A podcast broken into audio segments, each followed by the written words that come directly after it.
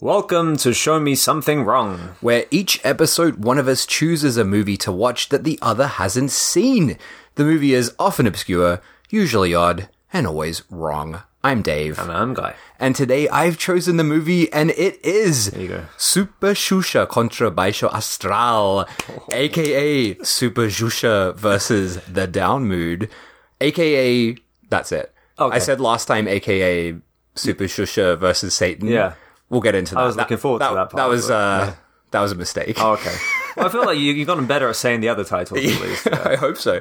This film is from Brazil, released in 1988, and it's directed by Ana Penido and David Sonnenschein, who will be appearing Oh. in this episode in the form of clips.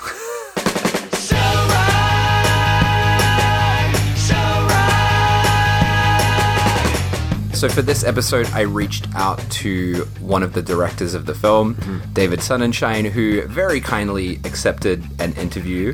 Sorry, can I just jump in? Are you saying sun and shine? Sonnenschein.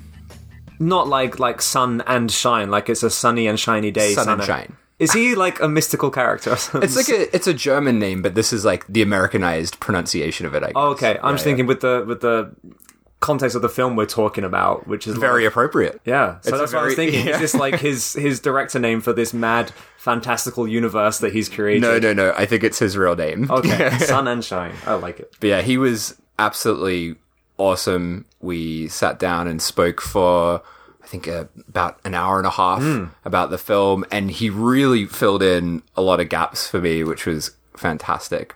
Uh, yeah, one of them being that this is not, as far as he knows, ever been known as Super Xuxa versus Satan. Oh, okay, so I think that's a Wikipedia error. Because there was a somewhat lack of Satan in this film. Yeah, I mean, I suppose you could possibly see one of the characters as a Satan type, but yeah, maybe not quite. But anyway, big thanks to David for helping us out with this episode. And yeah, throughout the episode, we're going to cut to him uh, giving some extra info about the film Oh, hey. as we go along. Oh, hey, So, shall we get into the backstory? please Of this do. Because I, I, I am. I've got so many questions. I hope I can answer them. I know there's one of your questions that you mentioned to me before recording that I definitely can answer. Great. But first, let's get into David's backstory Hmm. himself. So, I, because of his German last name, Hmm. I was expecting to speak to a German man Mm-hmm. that had lived in Brazil, but he is an American, and but he did live in Brazil for Right. a time. So yes, he's the director of this, but he's perhaps best known as a sound designer in his career. So he's taught uh, in dozens of countries, different universities. He's also written a book about sound design for film and interactive games that is Wow. actually like a standard text used in film schools Really? as well.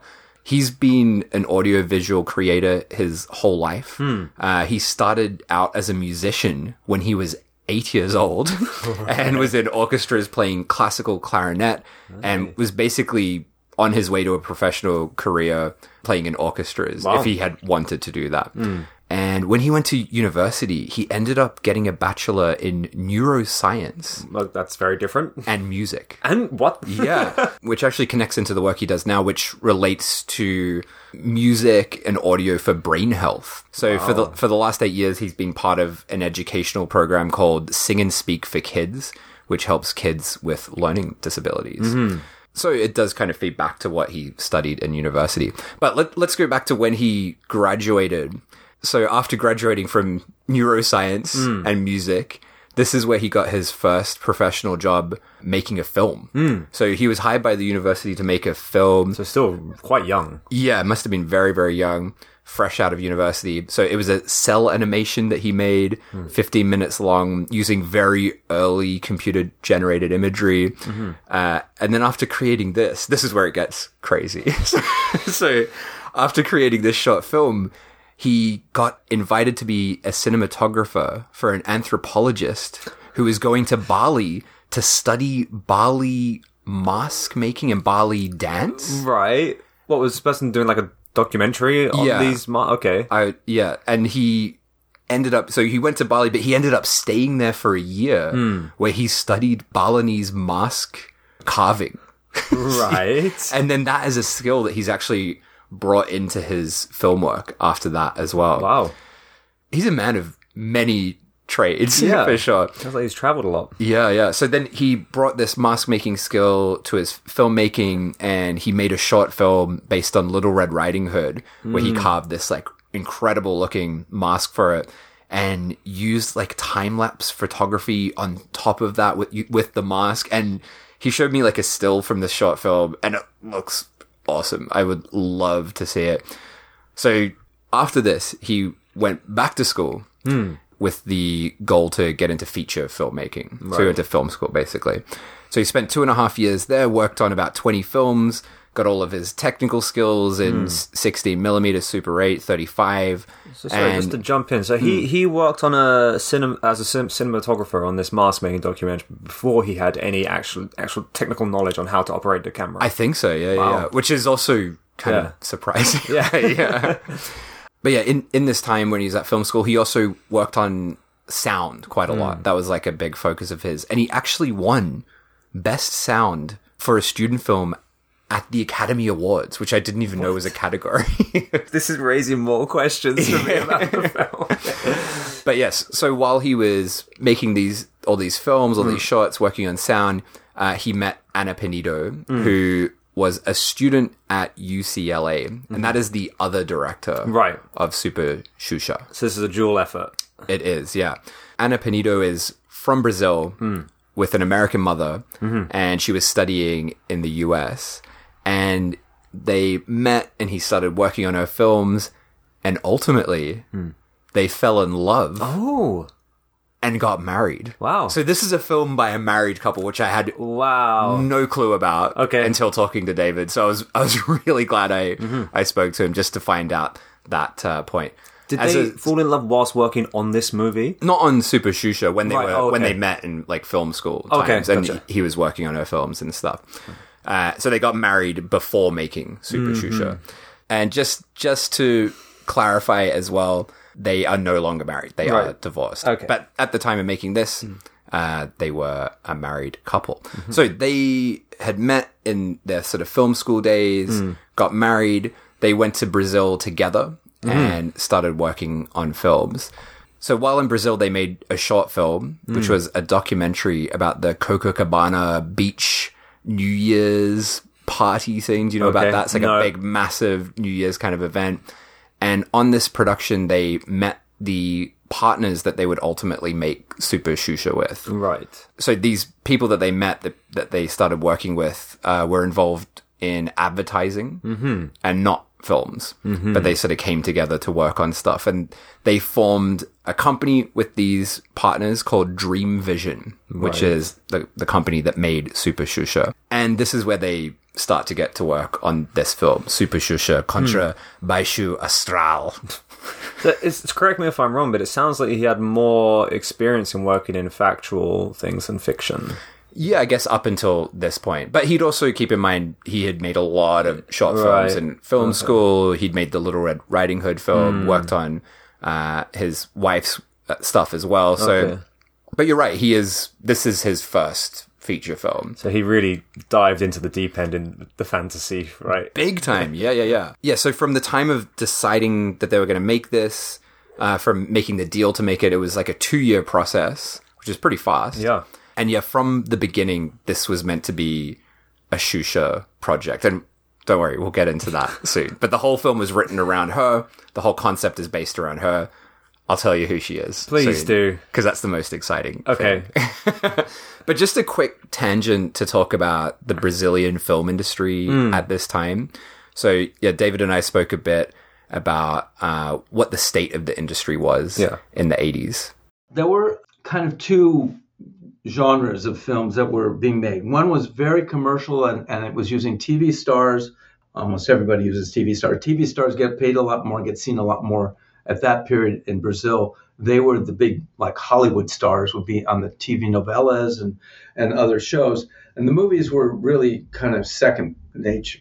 It, the, there was a, a small portion of the screens were filled up with Brazilian films. The rest were all international, mostly American. It was only surviving because of government stimulus. Um, there were a few that survived. The commercial ones, like the one we made, was much more tied into a huge marketing scheme and, and big talent and big, meaning well known talent that would draw the audience. The others, some excellent films, but very uh, little revenue.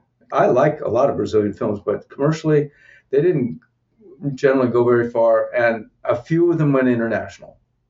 You know, so that's that was the state, and we got our funding from uh, government stimulus that was basically tax write-offs for companies, and we did a ton of product placement, as you probably noticed. There's international companies like Coca-Cola um, and uh, Colgate toothpaste. Uh, there were a few few big ones like Shell gasoline station.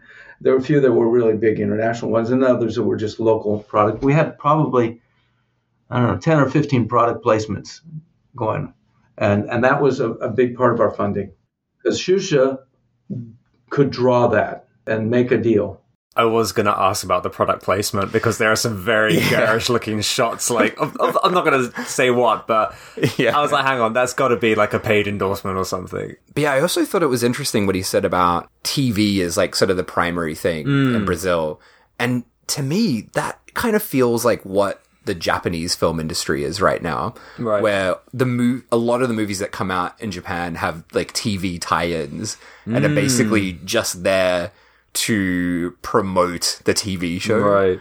Anyway, back to Brazil. so the other thing that he mentioned there, so the reason they could get this money from advertisers is because of its star, Xuxa. Okay. So you asked me when because you were like, I've got a lot of questions about this yeah. film before we started recording, yeah. and you're like, main thing, like, is Xuxa is she famous? Yeah. like, I think you asked me like, and yes, the answer is Oh yes. Really?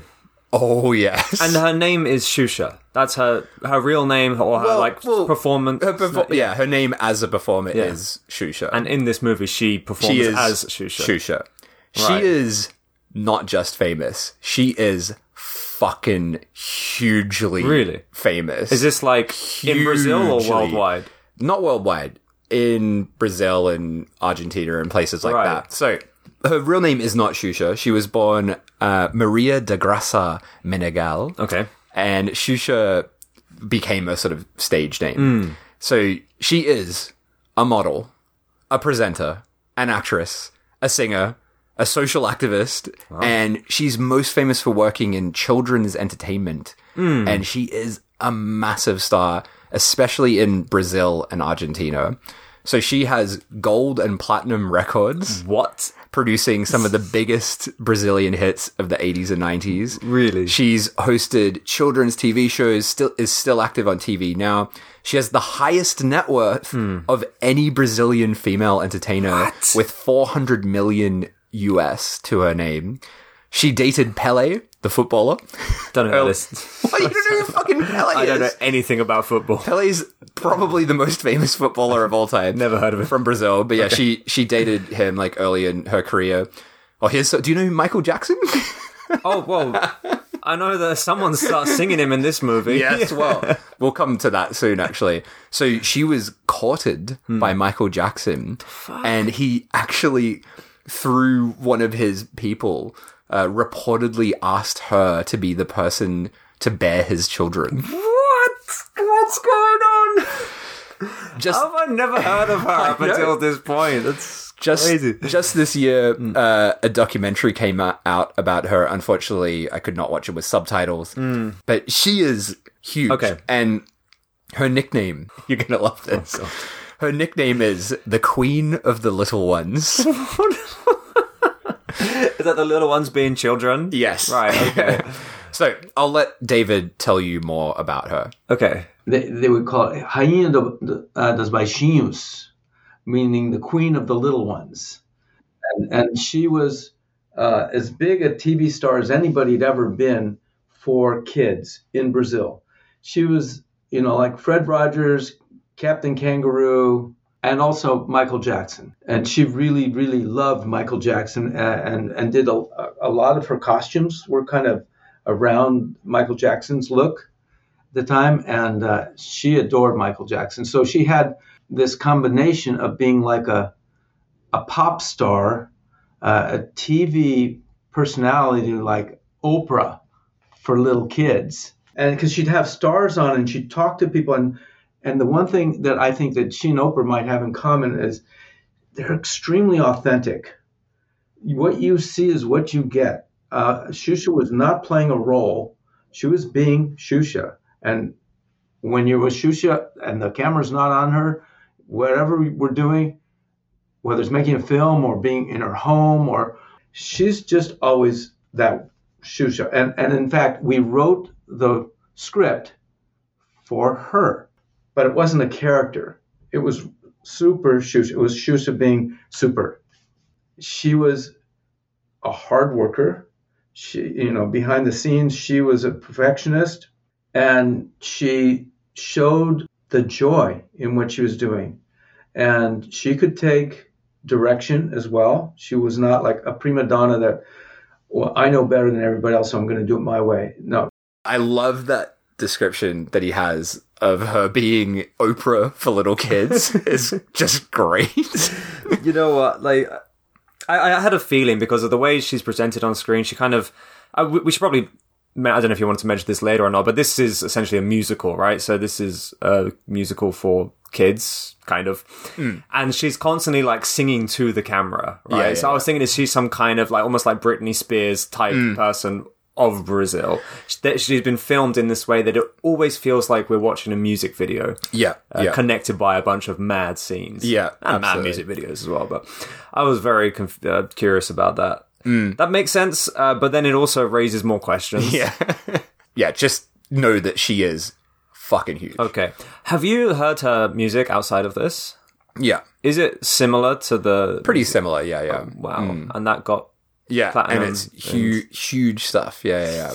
I mean, this is her music. Some of her biggest hits are in this. Really? Yeah, yeah, yeah. Oh, wow. I wanted to talk just a little bit uh, before we get into it about Anna and David hmm. directing this on set because it is quite an interesting concept, right? To be a married couple yeah. making a film together and your first ever feature film. Yeah so our skill sets were very different and still are. She's very different than i am. We're, we're, both very very creative and we like to tell stories but the way we do that is very different. She's much more a writer and loves working directly with actors. And she's been able to do more than that but that's her core talent i would say. And um, i am more i'm a good writer uh, but not so much with dialogue. I'm i'm good with with uh, story structure and uh, creating visuals uh, in the script, visuals and sounds, because that's my forte, as, i as I was mentioning. So we divided our work. At the beginning, we, we wrote the treatment together, and I am credited on the film as the uh, story. And then she wrote with another Brazilian screenwriter who had had quite a bit produced by then to do the script so I don't, I, I didn't uh, write the script partly because I, I couldn't write Portuguese uh, dialogue. In any case, when the script was written, I certainly infused it with visuals and sounds that were going to be done on set and, and in post production. And then that's how we divided it mostly in, in the uh, pre production and post production. I did pretty much all the technical stuff, and she did all the the dialogue acting kind of thing. So, in a very general way, um, specifically, I, I worked the camera, lighting, sound, production design. We both worked in uh, work, working with the art director. We both gave input on that, uh, and I did most of the post production. I would say I would say I was the post production supervisor. I did, uh, you know, I oversaw that whole thing, and and of course, Anna would look at the cut scenes and give her opinion. But I was much more hands-on with that, and and I did some of the sound work myself, uh, some of the foley. I played uh, an instrument on one of the songs, uh, and I was there I didn't get a credit as a music person, but I, I was very much directing the composers and performers. Anna, on the other hand, wrote some of the lyrics, so she's credited as one of the composers. So there you have it. That is that sets the stage for Super Xuxa. You have a gigantic megastar mm. in the lead, an entire film based around her, and a married couple directing their first ever feature film with this gigantic star. Absolutely wild film. And as as you said, it is a it's a film for kids. It's the first film we've ever covered It for kids. yeah. Maybe the last. I don't know. Uh, you've got a few up your, got up your my sleeve. I also just wanted to mention, like, the first time that I watched this. Oh yeah, I'm curious how you came across this. film. yeah. So I had it recommended to me uh, by a friend, and I did not know what it was going into it. I didn't know who Xuxa was, and I watched it uh, in kind of peak COVID, like lockdowny sort of Right. times. I watched it like with a friend in Australia while he was like on Skype. Oh, We sort of okay. watched it together. Nice. But I was like really sick. Did you have COVID? I don't think I had COVID, but I was very unwell when, the first time I watched it, and I literally so I had a fever, Hmm. and I felt like I was entering some kind of fever dream when I was watching it, Yeah. and then watching it again for this episode. I kind of felt the same. I still, I yeah. still felt like I was in a fever dream. This is a fever dream movie. Oh, yeah. yeah. This is a, a nightmare for kids. Absolutely, yeah, yeah. All right, shall we get into it? yes. Okay, so we start with some music. We've got a big Super Xuxa title that mm. comes up onto the screen, and we get kind of a, a montage over these opening titles, like flashes of the story that we're going to see. Yeah. So there's a lot of slow motion, a lot of flashes of the villains that we're going to meet soon, and we're seeing shots of graffiti getting sprayed on the walls. Names are coming up on screen as, as this is happening, but there's one name missing from these credits. Is that? And this is quite a shocking story. So, sorry to derail things almost immediately Okay, in the alright. title sequence, but David is credited as a co writer, but he does not have director's credit on this film. But he is the co director. And this is the most distressing story that I just. I feel so bad for him that this happened. Right. So I'll let him tell the story. because to direct the film, I had to be in the union, and to be in the union, I had to be a permanent resident. So I could do that at any time. So I decided to do that, and I uh, traveled to uh, Argentina at uh, Iguazu Falls, uh, and just crossed over the border, did did my paperwork, and and I'd done that. I don't know, maybe a year before. I don't even remember. Six months to a year before. It was, it was, and then I joined the union. I was part of that whole thing. So then a week before we were releasing the film, this is after at least six months of, of uh, you know, okay, go. Now we're gonna. I mean, it was it was a short time period for for everything that had to happen. But in any case, one week before the national release, one of the largest releases of the year for for Brazil, it was like 300 prints which is a lot for Brazil. And with a huge promotional campaign, and TV Globo was behind it, all that. We got a legal warning that I was not qualified because I didn't have the all the paperwork to direct a Brazilian film, and that was necessary to get it registered and uh, and into the film theaters. It needed to be a Brazilian film because we were taking advantage of, of local production stimulus as well. The, what happened was the um, this came in, and we contacted the union, which had all my paperwork saying I'm I'm legal, I'm there.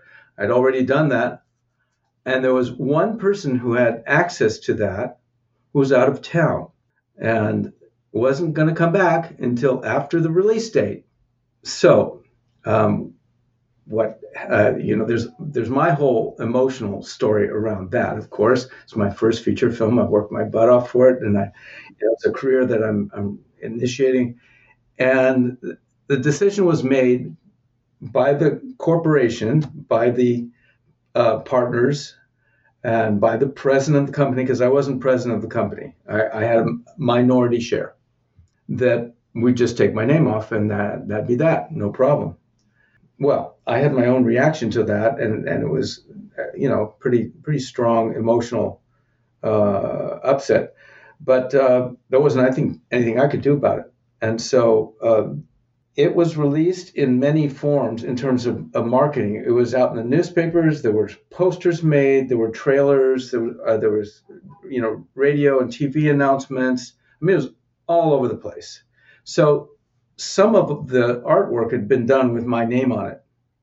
But the film itself, because it was going to be shown in the theaters, had to be removed. My name could not appear on the film because that's what officially is, you know, would take it down if if I was illegal. A couple days after the film was released, the guy from the union came back and he looked over everything. No problem. He's fine. That's awful. Yeah. That's awful. It's horrendous. So is his wife, then wife, the sole director? She's like, the, the sole credited director, right, yeah. but but it is hundred percent right. a yeah team effort. Yeah, That's the two awful. of them directed. Can you imagine going through all that effort? Oh yeah. So he he was really he had that kind of a sort of bittersweet thing mm. with this hmm. film. I think where obviously he's happy that he got to make sure. a, a feature film with Xuxa, but he's not credited for his work, which is nuts. That's a shame. Anyway, back to the film. so we're only in the opening titles. so then we get to see Xuxa for the first time riding on a motorbike. Oh Christ! And handing out paintbrushes throwing yeah. paintbrushes to kids. yeah, and who and who is riding well, in the bike with that's her? It. There's so much information in this opening shot. So, like you said, we've got these kids spray painting. It's kind of a bit dark and scary, you know, opening, and then bright rainbow. She's on a bike, nice happy music playing, throwing paintbrushes, and in the basket there's a there's a puppet. I like There's like a, say dog and it's, it's a puppet, puppet of a dog like a very, very like a teddy bear. It's not. It's not supposed to not look a like a real dog. It yeah. just looks like a kid's yeah. toy, but is kind of accepted as a real dog in this movie. So the, the, there's no like, there's no acknowledgement. This is not a real dog. Yeah, it's, this is this is a puppet. When I first saw this, I found that so full on. Mm-hmm. Like when it cuts that pub, I'm like, yeah. well, this is just getting into things straight away. We're not in the fantasy world. This is the no. real world. That, that was that was a lot to take in in the opening scene. Did you catch the dog's name? It it's really similar, isn't it? Yes. So I watched like this movie. I watched this twice, and for the first time, I was so confused because I didn't know who was who. The whole time, I thought we were talking about the dog. We were actually talking about Xuxa. Yeah, it's like Xuxa and Shushu or something. Yeah. Right? So you've got Xuxa, yeah, who's the, the star girl, of the film, and her dog is Shusho. Shusho. Shusho. It's very close, isn't it? And then there's another character as well with almost the same kind of Who's name that? as well. We'll, we'll get to that later. Oh, I must Got a while that. before that one. But yes, her dog Shusho, mm. a puppet dog, mm. riding along with her in the bike. And how would you describe Xuxa? Uh, which one's that? Is that the girl? The main, the main oh, right. actress. Yeah. Um, like I said, a kind of like a Britney Spears esque, like you mm. know, from the the early era, very innocent, cute, like blonde.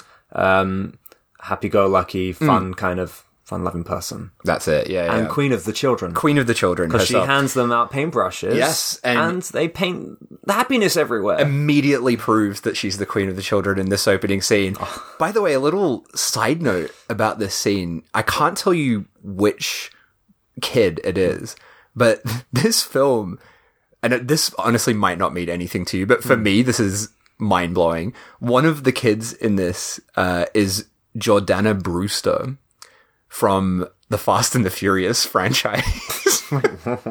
this is her acting debut. Wait, who? But, uh, uh if you saw her, you might be like, "Oh yeah, that that lady." All right, uh, but, tell um, me her name one more time. Jordana Brewster.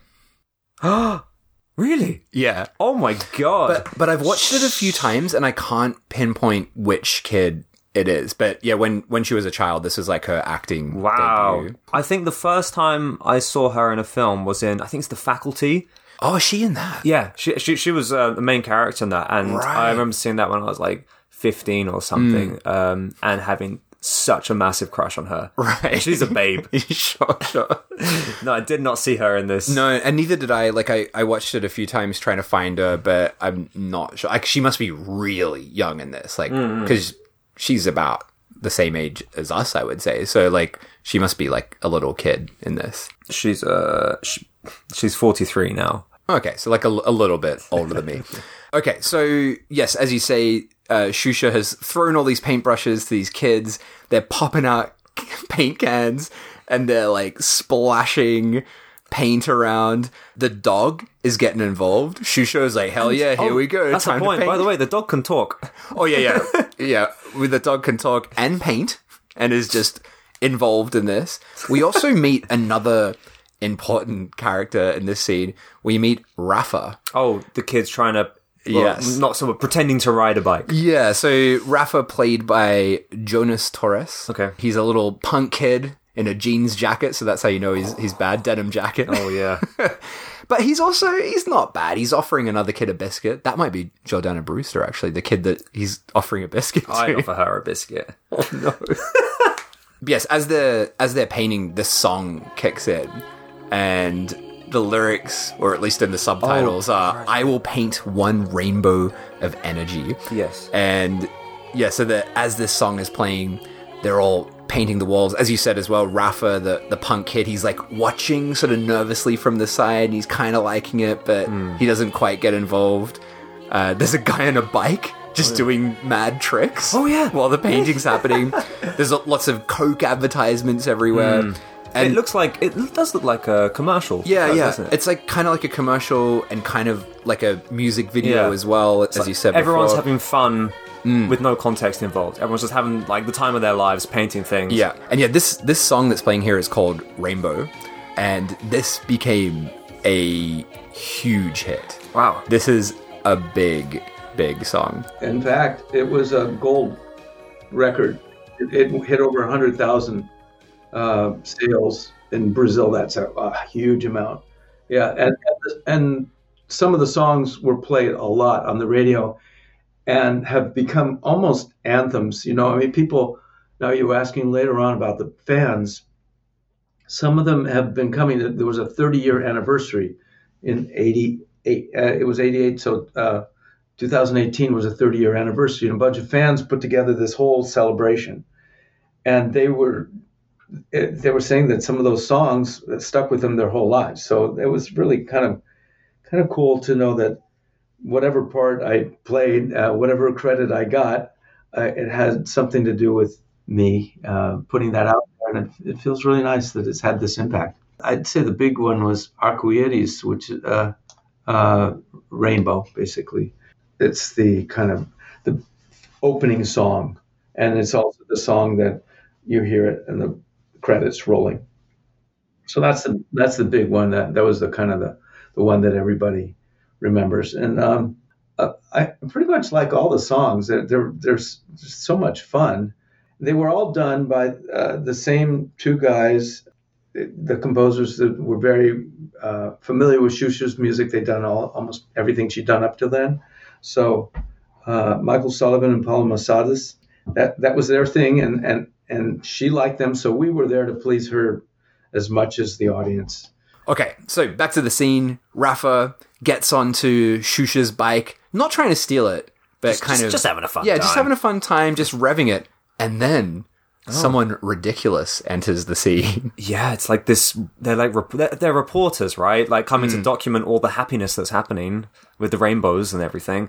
But sh- they see the kid on the bike and think he's trying to steal it. Mm. And we, I think we hear off camera, and then we see the reporter who has the most ridiculous hair I've ever seen. The way I would describe her, she looks like a John Waters character mixed with Marge Simpson. That's a very good description. yes, It's kind of like that sort of 60s beehive sort of Yeah. thing going on. but it's like straight vertical for days. Yeah. It's insane hair, and she's she's a she's a. I don't want to be mean to the person, it's her character, but she's a weird character. Yeah, yeah. like She's and a funny looking on. character but it's like what was what was the purpose of her being that odd in this movie it is quite because she's not like she's not portraying the villain No, no. And you're right. She like enters the scene and you're like, oh, this is going to be a main character. Yeah. Because she's outrageously dressed and she gives off villain vibes, but she's kind of irrelevant. We don't. She is. She's that's completely- it. completely right? it's, just, irrelevant. it's just this scene. But the only the only relevance it brings is connecting it to the following scene. But Mm. there's no point of her getting angry at the kid, really, is there? No, And no her point. being that strange looking. No. but it's a great detail, like many of the weird details in this film. I liked it. Yeah. Yes. Yeah, her camera guy that's with her, he gets his foot stuck in a sewer drain Hmm. as they're like panicking about the kid, and his sunglasses uh, fall down into the drain. Hmm. Then we cut down into the underground. Mm-hmm. And as this is happening, as the glasses are falling down, we're getting flashes of like violence and like just horrible shit, like like uh, TV reports, just like Yeah. flashes of all this sort of stuff. And then we meet our very disgusting villains of the film. So first we see the sidekicks. Mm-hmm. So we've got Mosagao, who's sort of looks like a goblin. Yeah. I'd say he's got like Yeah. a Yeah, pointy, yeah, yeah. pointy nose, pointy ears, and so Mosagao and Chichika, who's kind of like a fat. Fat man with a snout. Pretty grim. with. Well, he is. It's a really apt description. oh god, and and they're like just immediately absurd. They kind of reminded me of like Power Rangers villains. You know, there's like two Oh villains yeah. that hang out with the witch in in Power Rangers. Sure. they're, they're kind of like they've got that vibe. Yeah. they're actually almost exactly like those characters, even like visually. Like Hmm. Yeah. one's a fat piggy one, and one's like a goblin-y kind of man. Sure. But yeah, they're grabbing at the glasses. They're trying to eat them. They're hungry. Yeah, they're They always hungry. These guys. What's it uh, called? The, the the down? Is it called? in down mood. Down. the, the mood place town. is called Down Well, Mood. Is now here's where it gets a little complicated. oh even more. So. yeah. So I'll start. I'll have to explain the title of this film. Hmm. So here we meet the main villain who Yes. grabs the sunglasses off. He puts them on, and we meet him. So this character's name is Baixo Astral. Okay.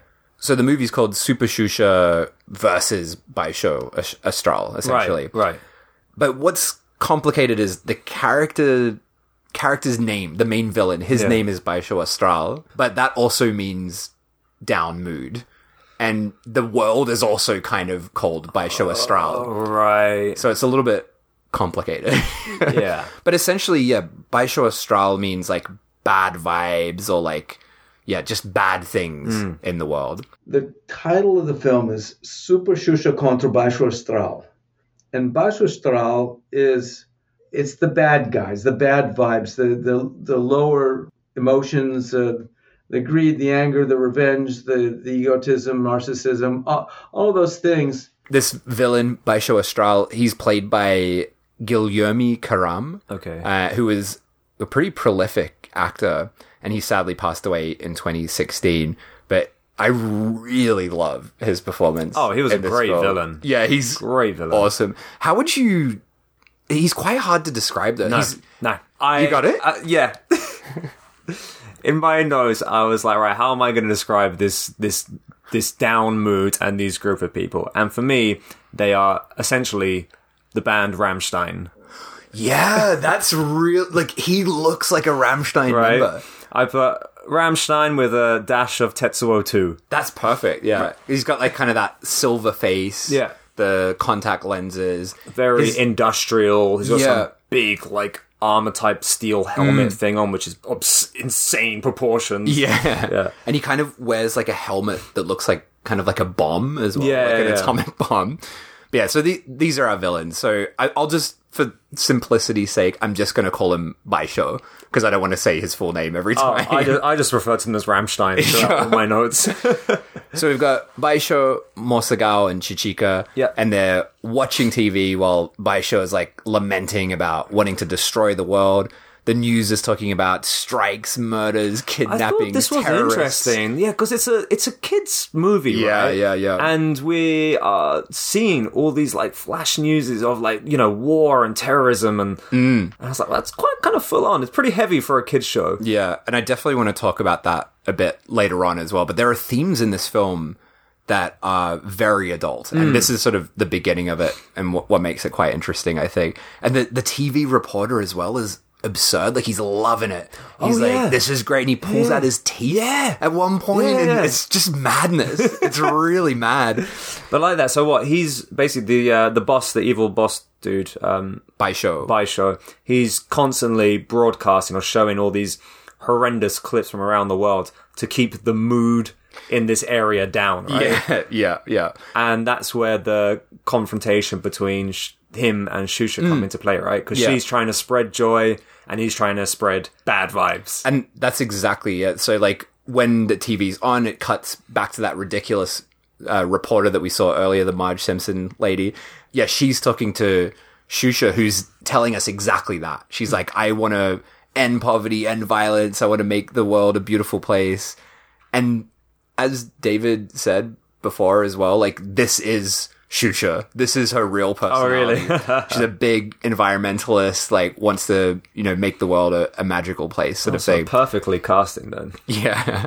And as you said as well, Baixo is not pleased with this. He wants the opposite. He wants to destroy the world. He wants war and everyone to feel like shit. but then watching the TV, he sees uh, Xuxa hugging onto her puppet dog, Yeah. Xuxo, and he decides this is her weakness. This is hmm. how he's going to get her. But yeah, so then we cut to not Xuxa, Xuxo, the dog, at home watching TV, and hmm. he's like watching himself painting. yeah. And he's like, I'm so creative. I, I was kind of confused at this point because there's also a Barbie doll in this scene, right? What's which? It, it's kind of like a Xuxa doll, right? Oh, I, I oh. thought it was meant to be Xuxa. Oh, maybe you're right. Yeah, May- maybe. And I never, because I've watched this movie twice now, and I still haven't figured out is this Barbie doll or Xuxa doll alive and talking, or is that the dog talking? well, the dog, yeah, the dog's talking in this scene, but there are parts where that doll becomes animated as well. But it, it never speaks, I don't think. But it, Yeah. at one point, it like closes its eyes when something bad's happening. It kind of freaks me out. And and yeah, like you said, uh, Xuxo, the dog, is watching himself. And he kind of sees the, I don't know, a premonition or something of the down mood people coming. I really love this is like this recurring image that happens in this film where as people start to get down hmm. because he's like oh like where's where's Xuxa? He's like getting all like hmm. upset about her not being there. And then we see it's kind of like a POV of Yeah. Baixo and like his clawed hands like hmm. coming out to get the dog. Yeah. and that's like some an image we see like a few times in this film. Right before the hands grab the dog, Xuxa comes in and sort of interrupts the the bad vibes in, Bad in vibes, the room. and he disappears. But then after that, like Xuxo becomes like he got a bit of an attitude on him, hasn't he? yeah, he's all he's all jealous and upset and refusing to kiss Xuxa. Yeah. so was that? Did he change attitude because he got some bad vibes from the I guess- people? I guess he was influenced by Rammstein Who to feel isn't? down. uh, so Xuxa comes in, and as she turns her back on him, the sidekicks, the Baixo, the Rammstein sidekicks, come in and they steal, they kidnap her dog and steal the doll as well. Oh yeah. Which the big lad Chichika keeps keeps a hold on that for the rest of the film, which is quite creepy. Bit disturbing. Yeah, very disturbing. And yeah, Xuxa turns around, sees that he's gone, and sees a message on the TV saying that the dog has been kidnapped and that she has to come and get him. And I loved her reaction to it when she sees the message. She's like, Oh no! Was she looking directly at the camera at this point as well? can't remember if she's right at the camera. so Mosagawa and Chichika, they deliver Xuxo the dog to Baixo. And despite their success, like they did exactly what he wanted, but Baixo is really pissed off about just their incompetence, Hmm. I guess. And he says he wants a new apprentice. And he starts to like stomping around the room. There's like a lit up world map. Yeah, yeah, yeah. I really love that image. He's mm. like stomping on this world map. And he goes to the TV and starts looking for a replacement. Mm. So we see like a mad scientist Oh yeah. first he's like wanting to blow up the world. And he's like, nah, this guy is, this guy's an idiot. and then uh then we see like a dodgy, like corrupt politician mm. who's getting like booed by a crowd. He's like, nah, this guy's a dumbass. I don't want him. But you, this again is like, as you said, the kind of adult stuff in this. I feel like we've got these layers. It's a kids' film, but we do have these layers that are like kind of like a commentary, like social commentary, yeah. political commentary, very much like connected to Brazil at the time as well. A lot of this came from Xuxa's opinions about environmentalism Hmm. and the state of the world, but it was also connected to what Brazil was like at the time. Right. we put it in the context of Xuxa as her um, personality and linked to all of the subjects in the story. She has always been an environmentalist, uh, someone who believes in justice, someone who's very spiritual. Um, uh, and all of those principles were and are reflected in who Xuxa is. So we were not trying to push something that was like fake. And that's part of what makes it universally I think, uh, resonating because they're not only archetypal, they're also who Xuxa is and who Brazil uh, is with bureaucracy and trash. And I did documentaries about environment in Brazil. It's it, very, very difficult subject matter and, and uh, impactful on everybody's lives. As, as is discrimination, as is uh, all kind, you know, bureaucracy, everything. So those were why we brought those themes of bureaucracy and, and trash being the uh, henchman for the big bad guy who's kind of like the one who commands everything with industrial military complex and and walking on top of the world's map. All of those things were very very thought out. And the the all the sequences uh, that we did for television uh, showing what he was doing through the TV because TV. well, This is before internet, remember. So TV was was it, and still is to a degree. But you know, people weren't glued to their cell phones. There were no cell phones. That was it. I don't remember people really being upset by all of those things because it was very familiar. It wasn't like we were, you know, revealing something nobody knew. We were making it was a political satire and, and social satire.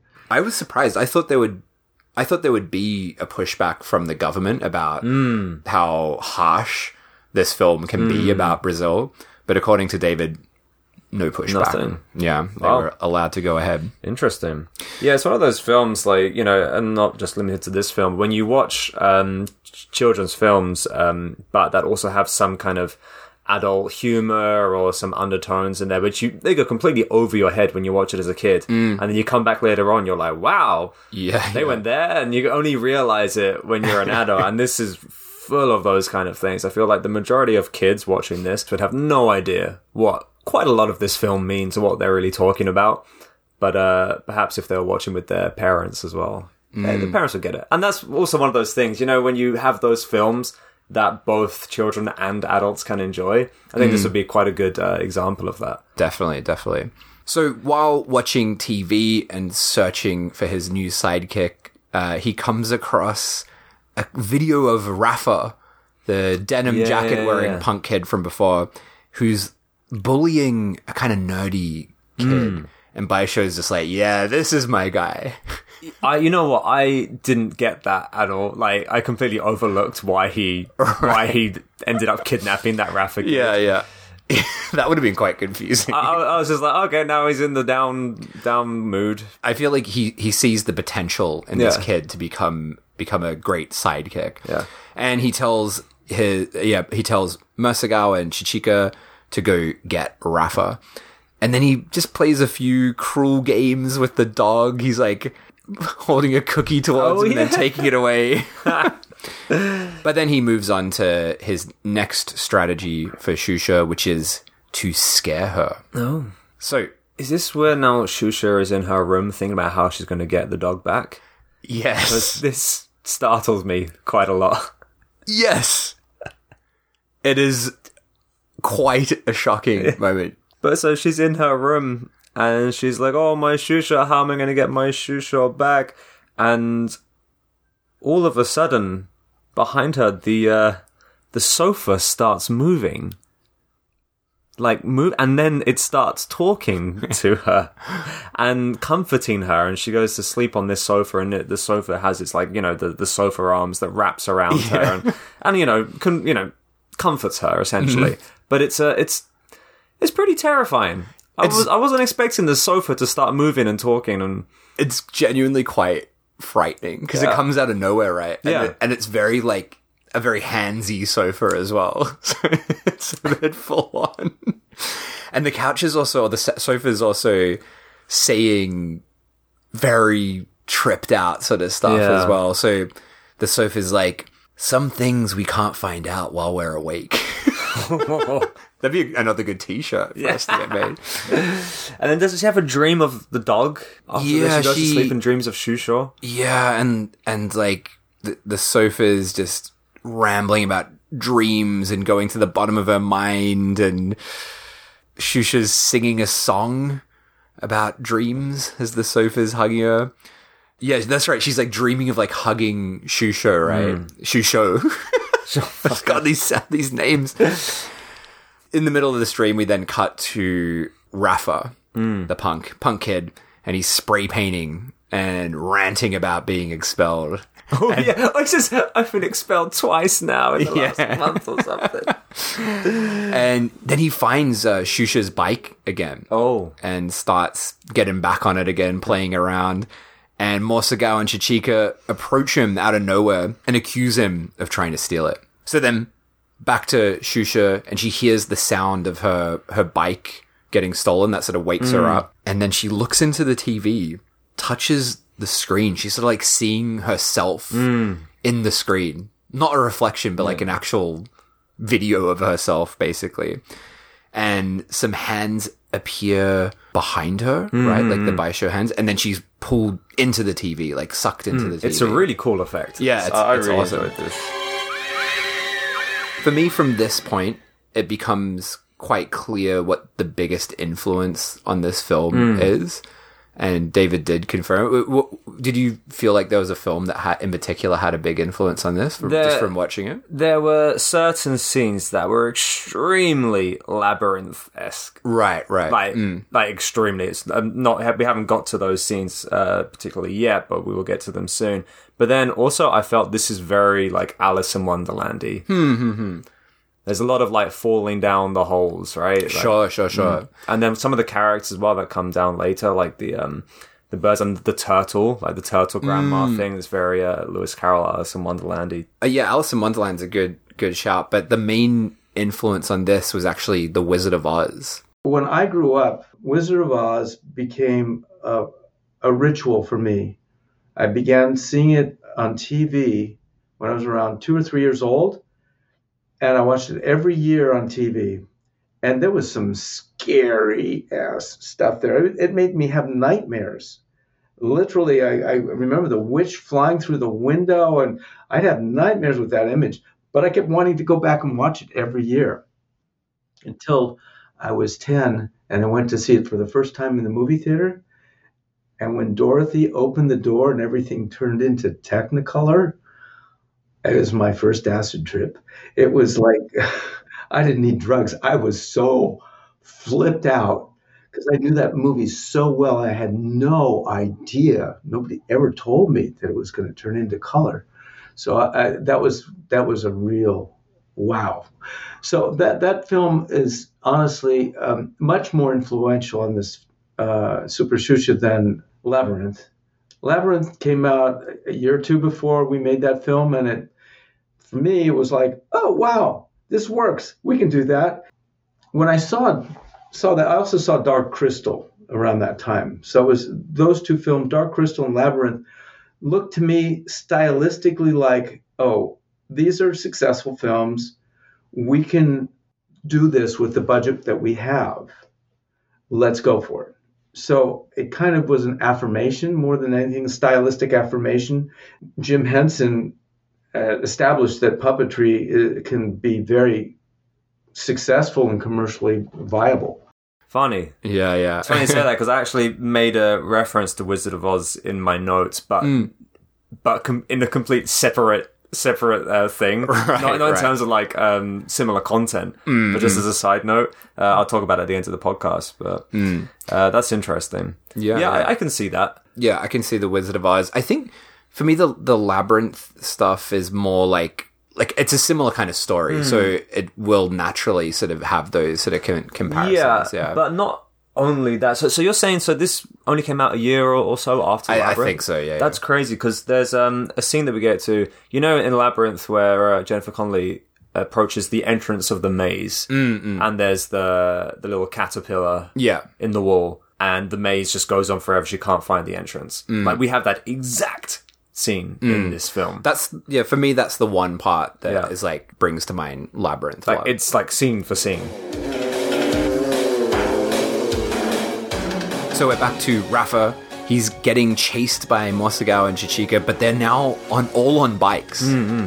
which is c- quite confusing at first because they've got helmets on, so you don't know who's who. Yeah, yeah. But yeah, Rafa's getting chased by the two sidekicks. They drive into a fast food restaurant, Fucking hell, yeah. uh, causing absolute chaos. The restaurant is called Bob's. And I looked it up, so this is another piece of advertising the film. It's a Brazilian fast food chain. Really? With 811 stores in Wow. Brazil. Wow. So it's a, a pretty uh, big store. But anyway, I love this thing because it, it's kind of, it's almost like a bit trauma. Yeah, yeah. There's like teens making out, and then like they'll ride over some like sauce bottle, it'll squirt them in the face and stuff like that. There's a bit where Raph is like flung off the bike and Mm. slides down the counter, and then someone is like holding out a hot dog or something, and he just shoves it into his mouth, biting onto it. It's it's mad stuff. But anyway, that's all irrelevant. That fast food bit. He runs out of there. Mosagao and Chichika is still chasing him. They corner him, and he's caught and taken to Baixo Hmm. in the the down mood world. And Baixo invites him to access his fridge. Yes. So Uh, this was the first point where I was like, "Oh, so there's a Coca-Cola product placement in this movie." There's a big Coke right in the middle, right of And the it's, fridge. it's not just that; it's like we're in this grimy, dirty. under everything is caked in scud. you know, it's grim. literal feces. Yeah, and the the boss is like, "Ah, you can access my fridge," and opens the fridge, and inside the fridge as well, it's disgusting. Apart from this one, like glowing bottle of Coke in the middle, like it's illuminated. pristine. Yeah, it's right like the, middle. magical bottle of Coke, right?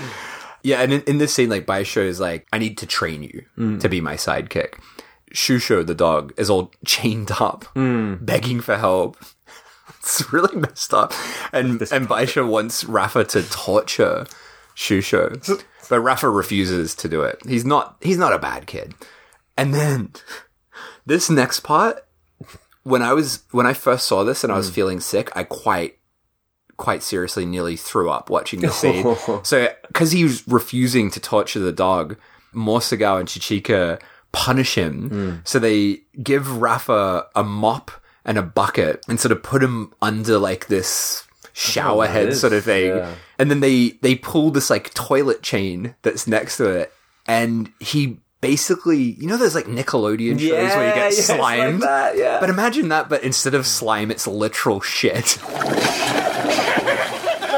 and he's like coated in liquid poo. was it liquid poo? I, I, thought mean- it was like oil or, and something. I mean, I because they're like down in the sewers and stuff. My my feeling Oh. was it's poo, but maybe that's just where my mind goes. but he and he's like disgusted by this, and then oh, th- it gets worse. quite distressing. It gets worse. Then he he runs off and he out of the trash that's in this place, he digs out a sort of half used tube of Colgate, and then smears some onto his fingers and starts rubbing it over his teeth. But Oh, he's all like, like- covered in shit. Yeah. and like just oh. really like vigorously rubbing his teeth, and His you can see eyes like panic in his face. He's like, he's like Oh my god, that scene is so bonkers. it's very upsetting. But but you said that this was also a sponsor, so Colgate paid them to put their product in this movie, and this is how it was used. And I don't think we see Colgate again. That's it, yeah, it's yeah, just yeah. this poor kid Rafa covered in shit,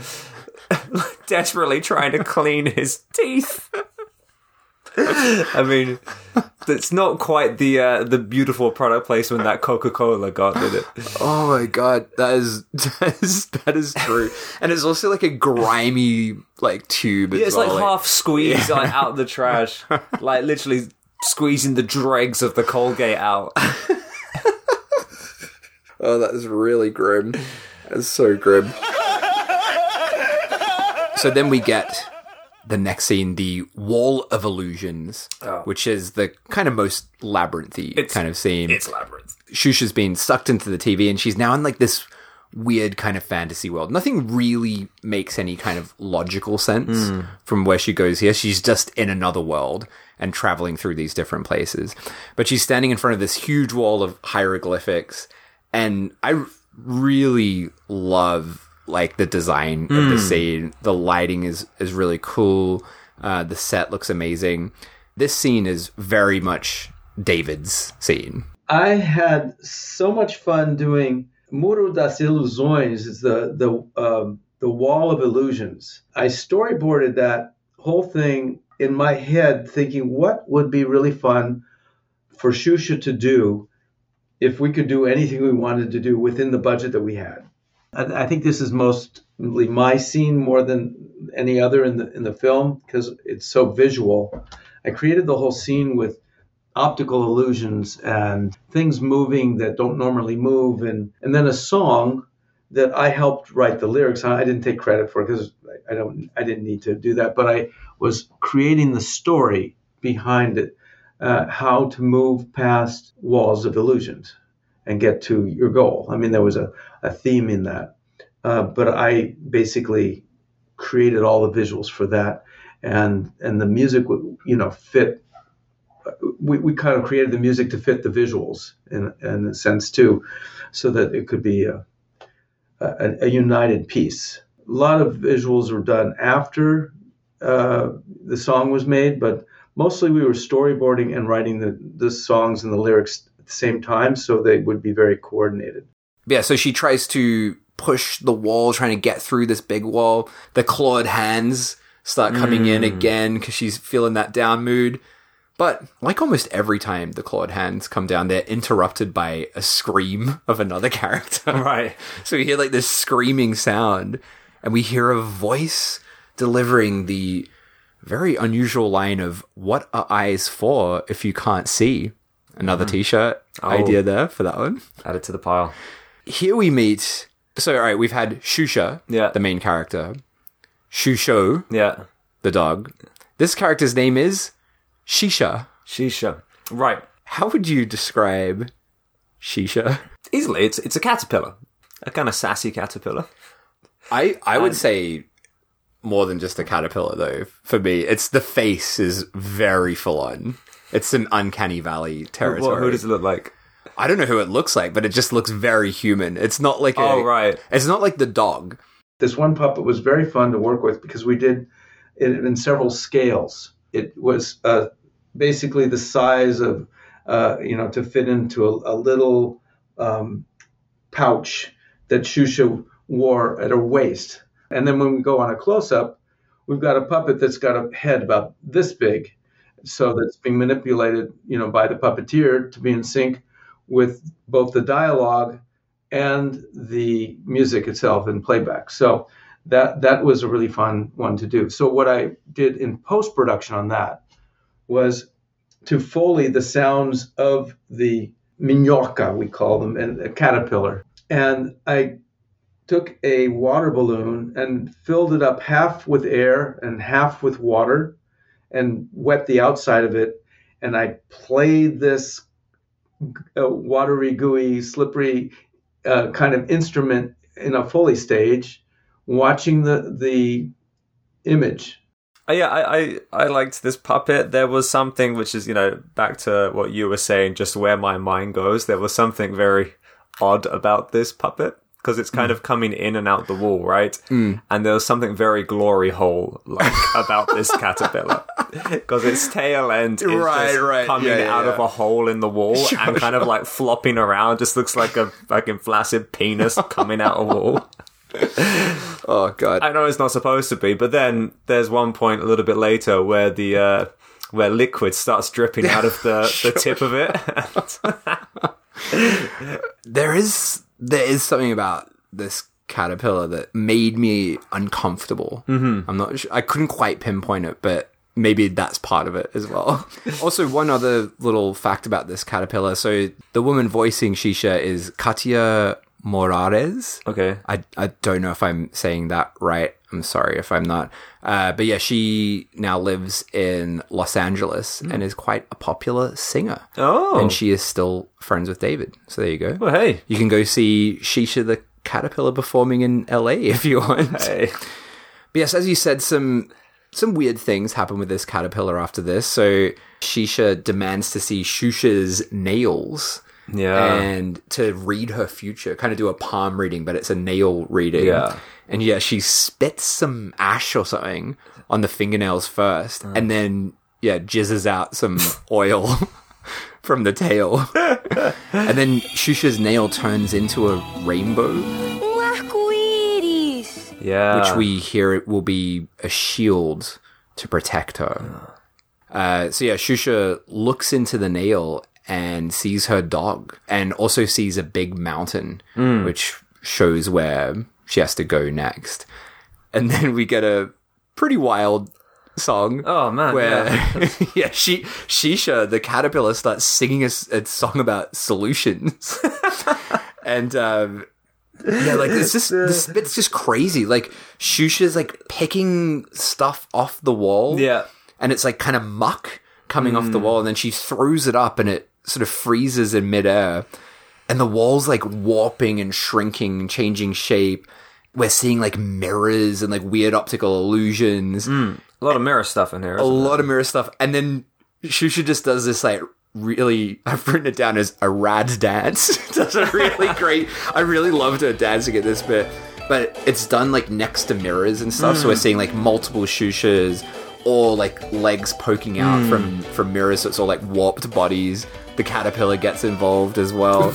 it's very. De- it's quite a demented moment in the film. The whole film is demented, but yeah, this is especially bizarre. yeah. So then after the song, the walls open up, leading to a desert, and they head off the caterpillar as well as Xuxa head off into that desert. Oh, that's it. Sh- Shisha comes along for the ride. Shisha's along Yeah. for the ride, yeah. But before we see what happens in that desert, we go back to the old Down Mood Baixo Astral, where he's fucking furious about he hates that caterpillar, understandably.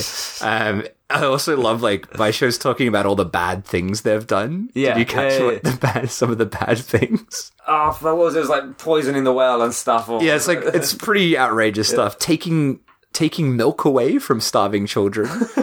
Uh, putting graffiti on the Great Wall of China. That's right. Yeah. And uh, yeah, Mosagao and Chichika, they're like demanding to torture Hmm. Xuxo, the dog. They like really want to hurt him for some reason.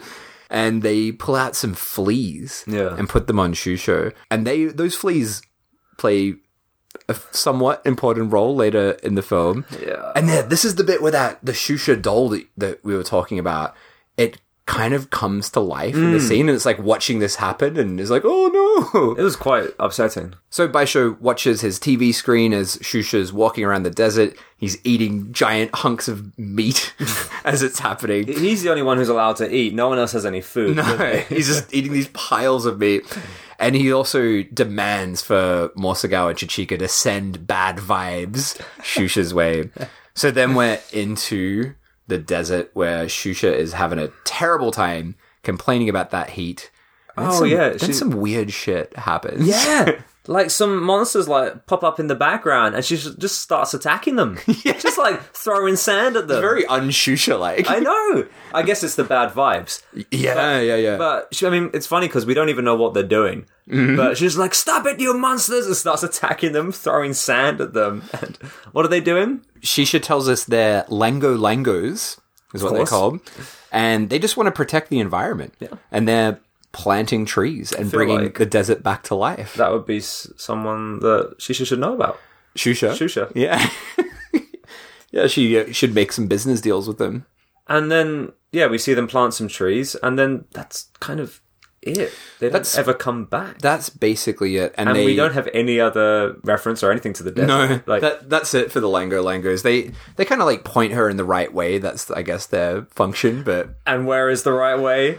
Oh wow, so yeah, this this scene is probably the reason why I wanted to do this Right. film when I first saw it. I, I, I this has always been on my list for the the podcast. Right. So they arrive at the sea, at the ocean, Hmm. the beach, and Shisha's just like instantly goes to sleep. This is the caterpillar, not Xuxa. Right, so we, right, right. So we do get a, a respite from the caterpillar, which is quite nice to not have that caterpillar Hmm. What around for a bit. Interesting about this scene is like, so she arrives at the ocean, but all of her shots, uh, Xuxa's shots, are like really close. So it takes quite a long while for us to actually see Mm. the ocean. We can hear the ocean and the waves crashing, but for quite a while we never actually see anything. Mm.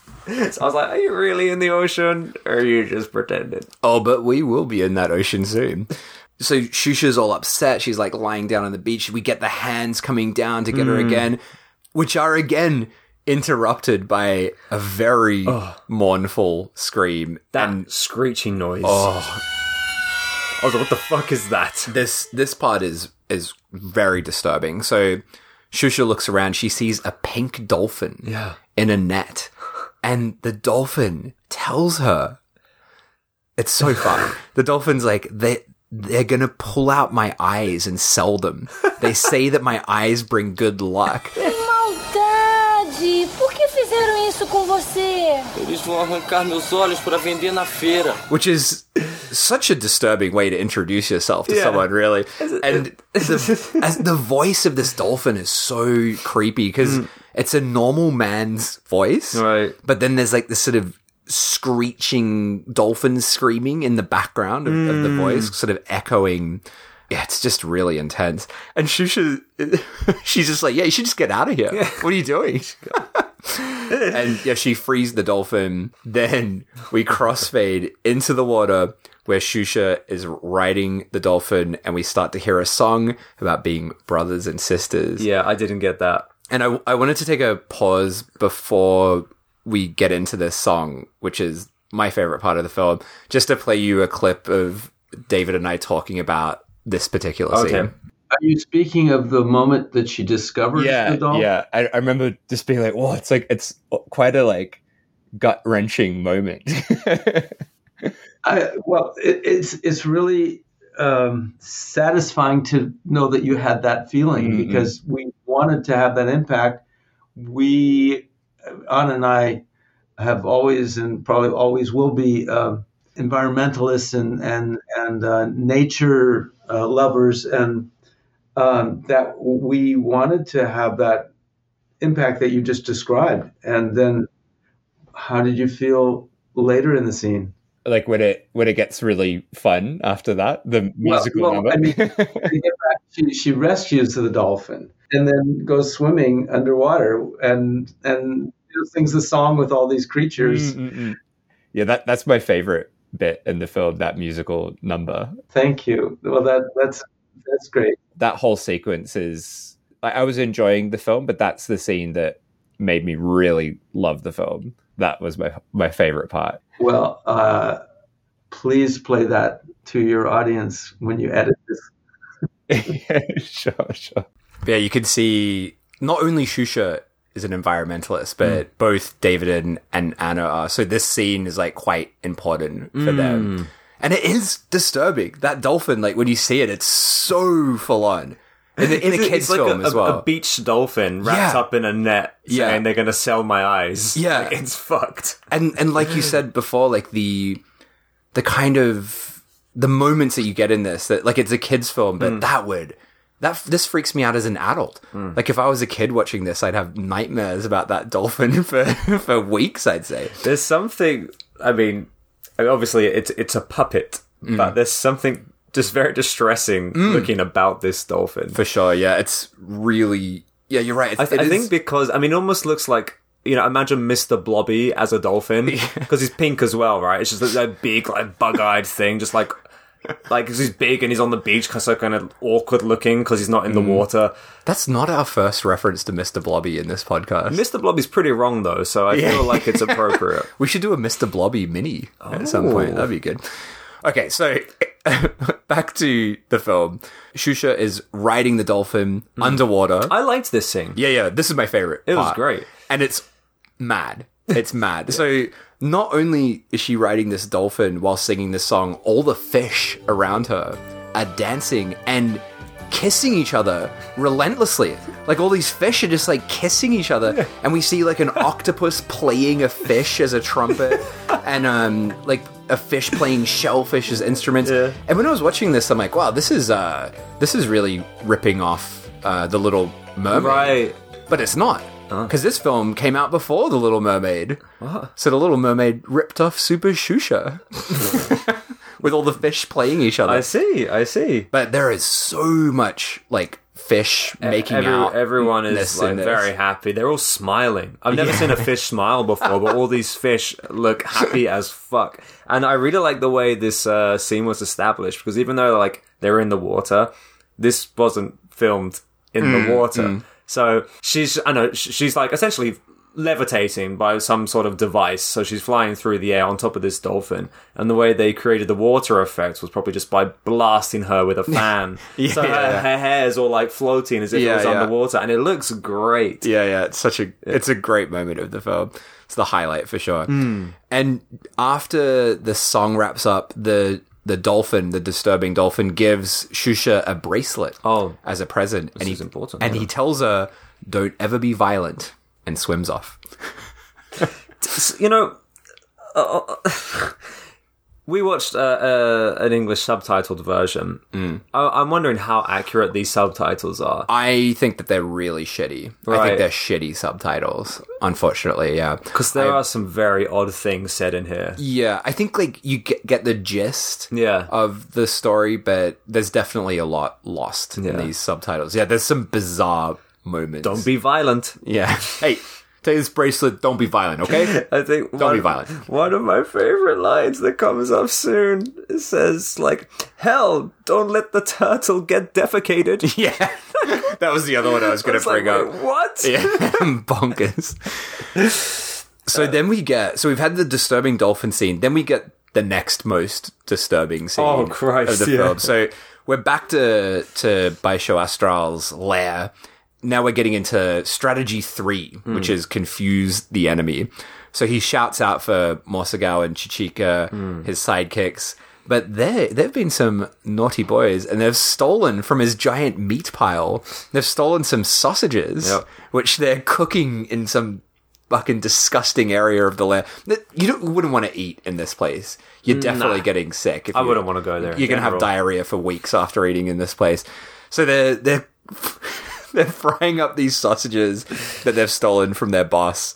Xuxo the dog manages to steal a sausage mm, because mm. he's he's hungry as well. He didn't get fed those cookies from before, and he's stolen the sausage. So Chichika grabs the dog, pulls him up onto the chopping block, mm.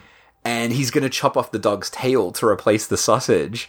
But in the process, the dog escapes, and Chichika, the what did you call him, the fat swine Oh, man, the- or the pig man. the pig man, he chops off his own finger, which then falls into the sausage pile. Yeah.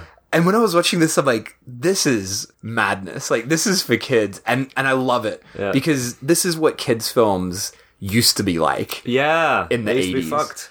And yeah, David and I talked a bit about that. It's just like a gross sight gag, like uh, Three Stooges would have done uh, in my childhood. I, I I cringed when I saw the fingers going in their eyes because I really felt like, oh, they're really hurt. They're really sticking a finger in there.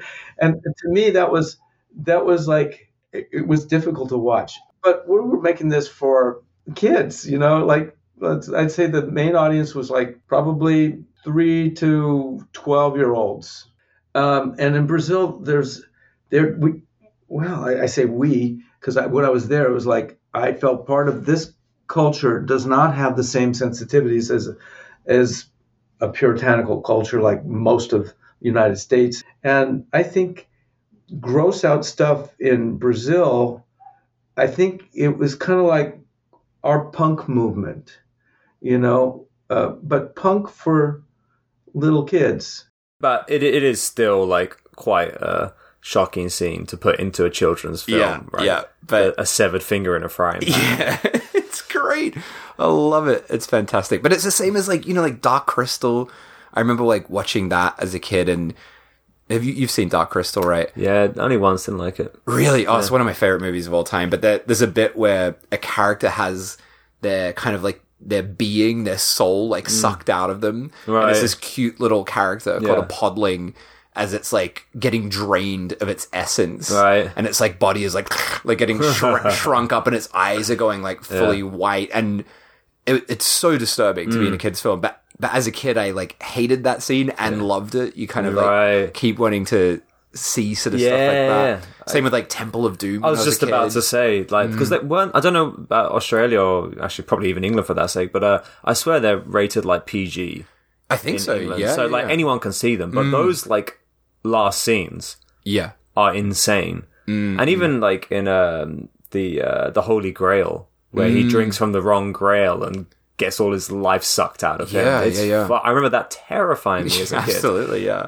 And I, I feel like that's something. I mean, I don't know. I guess I don't really watch kids' films, modern kids' films, but Hmm. I feel like they don't go to those places anymore. Not not that Indiana Jones is a kids' film, but it's sort of, as you say, like PG kind of family sort of film. And Temple of Doom, you've got like guys ripping out hearts and Yeah. like monkey brains Yeah. being eaten. It's really horrific stuff. Yeah, and even on the the lighter side of things, even in like uh, Back to the Future, which is also a PG, like Hmm. they curse so much in those movies. So even just the language used Yeah. in today's movies Are so, so everything is so much cleaner than it was before. That's true. Got to bring that stuff back. Bring it back. Bring it back. You heard it here first. So post the finger being chopped off, uh, Baixo comes over. He's all pissed off. Mosugawa and Ch- Chichika blame the dog and Rafa for stealing the sausages, but Baixo's proud of Rafa for breaking the rules and lets him go and raid the fridge again. more cola in I guess to get more more coke. So then we get the tree of knowledge oh my sequence. god, this scene was a nightmare. Yeah, this is really intense stuff. Actually, f- I f- would say from here for the next maybe 15 minutes, it's pretty intense. Hmm. So Xuxa's approaching this sort of, there's like a mountain off in the distance, right? And she's, there's like these different roads leading to where she needs to go. And this canary bird thing Oh, suddenly, like very realistic Yeah. looking canary, pops out of a tree stump and just immediately starts screaming at her. and, oh, it's just like relentless crazy talk. Yeah. And Xuxa's trying to ask, like, what road leads to the mountain. And as she's trying to ask this canary, this weird kind of monkey Yeah. man appears behind her that she never interacts with, but Yeah. he's just like copying all her movements. And is it me or is this monkey not in a jail costume? Like he's in a jail suit. Is that what it is? Yeah, think it- so. Yeah, it's like he is in some kind of. Yeah, it looks something like that, or like yeah, I, I don't know. Oh, it's, fucked. very. it's fucked. It's fucked. and she's getting dizzy. Yeah, Xuxa's getting dizzy from from the canaries like mm. insane directions, mm. and stumbles backwards, falls back into a tree, this mm. massive tree. And as she does, all these books fall out of the tree, and they land on this unbelievably disturbing looking turtle woman who you mentioned before, who says the Hell, don't let the turtle get defecated. and it's like a grandma in a turtle costume, isn't yeah. it? Uh, It's imagine, yeah, imagine like a grandma, just a grandma's head Yeah.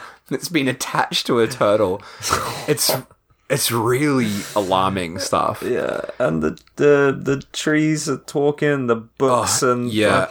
and the song that plays. Mm. It's like the "I want to know" knowledge song. Yeah, this is where I get a little lost, but yeah, basically the turtle's talking about how books hold wisdom, human legs are a defect because it means that you don't stay still to learn. You're just always going somewhere. Yeah, And yeah, as you say, Xuxa's like singing this song about the different things that she wants to know. Yeah. Just all sorts of things. It's kind of like a reggae, reggae sort of sounding But song. then is, isn't this the song that also has like a really kind of like intense theme? Like there are lyrics like why are there so many children in poverty? Why are there Hmm. so many if war kills so many? Like Yeah, like it, like wait wait this is still a kids film right? Yeah, yeah. It go it goes to the those dark places. So the turtle tells her you've got to take your first step. And this part I, I didn't really understand, but the turtle wants a dictionary. I don't know why. The subtitles are a bit too confusing for me to make sense of. Xuxa climbs up the vines to get a dictionary. She opens it up, but she can't find the words that the turtle wants to look up. Xuxa's like, How am I supposed to go up this tree? And the turtle's like, Ah, but you already are going up the tree. so I guess that was uh, Oh, that, was the turtle's move. turtle. That old turtle, old turtle woman. done it again. yeah, that turtle lady. That's a bit. That's a bit much, isn't it? It's it's a thing of nightmares. Yeah. You could s imagine that crawling out of like Pan's Labyrinth or something. Along with that eyeball hands guy.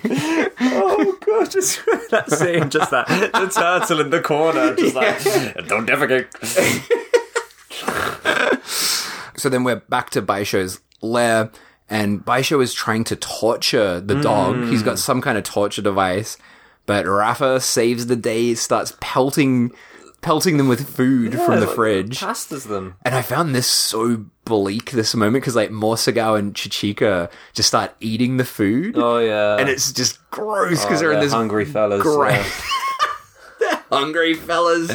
But this is where we get for- another like we get like a Coca Cola like fridge bang in the center of the frame. Yeah, yeah. Everything around it is dirty, and there's massive letters of Coca Cola. that Coca Cola red shining out Yeah. from the filth.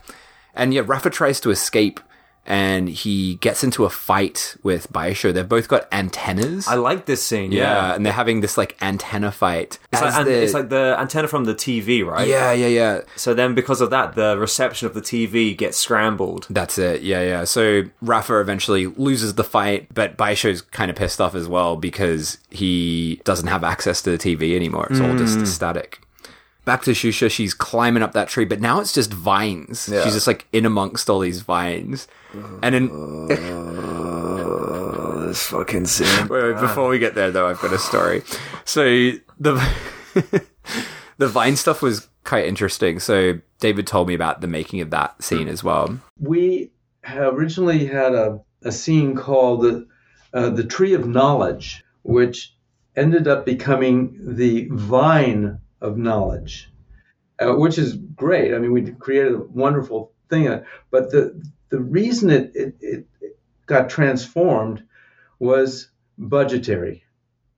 Uh, our art director budgeted what it would be like to build a tree like we were imagining, which would be like one of these giant Amazonian trees. And we had this meeting. I remember, or it, it, it you know, we we couldn't do what was uh, envisioned. I mean, it was written in the script, and then we did storyboards, and then she came back with the budget, the art director, and we could not approve it. As a producer, I understood. Okay, uh, you know, this is my company, and I've got a budget to work. So I came up with this idea to make it into vines, and that way we didn't have to structure a huge big building of a tree, like which would have been like, you know, 15 feet in diameter, and there's all that.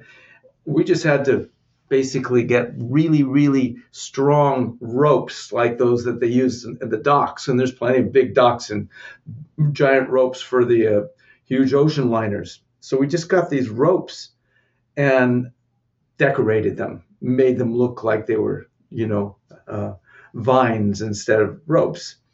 And it was much, much cheaper. And what it did was it made the whole set move.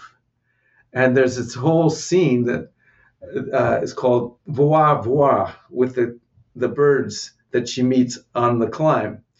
And they're all swinging, and, and we, we hired acrobats to to be able to do all the different tricks on the on the ropes and it was just so dynamic and so absolutely crazy absurd energy So she's climbing up, and we meet some very intense characters.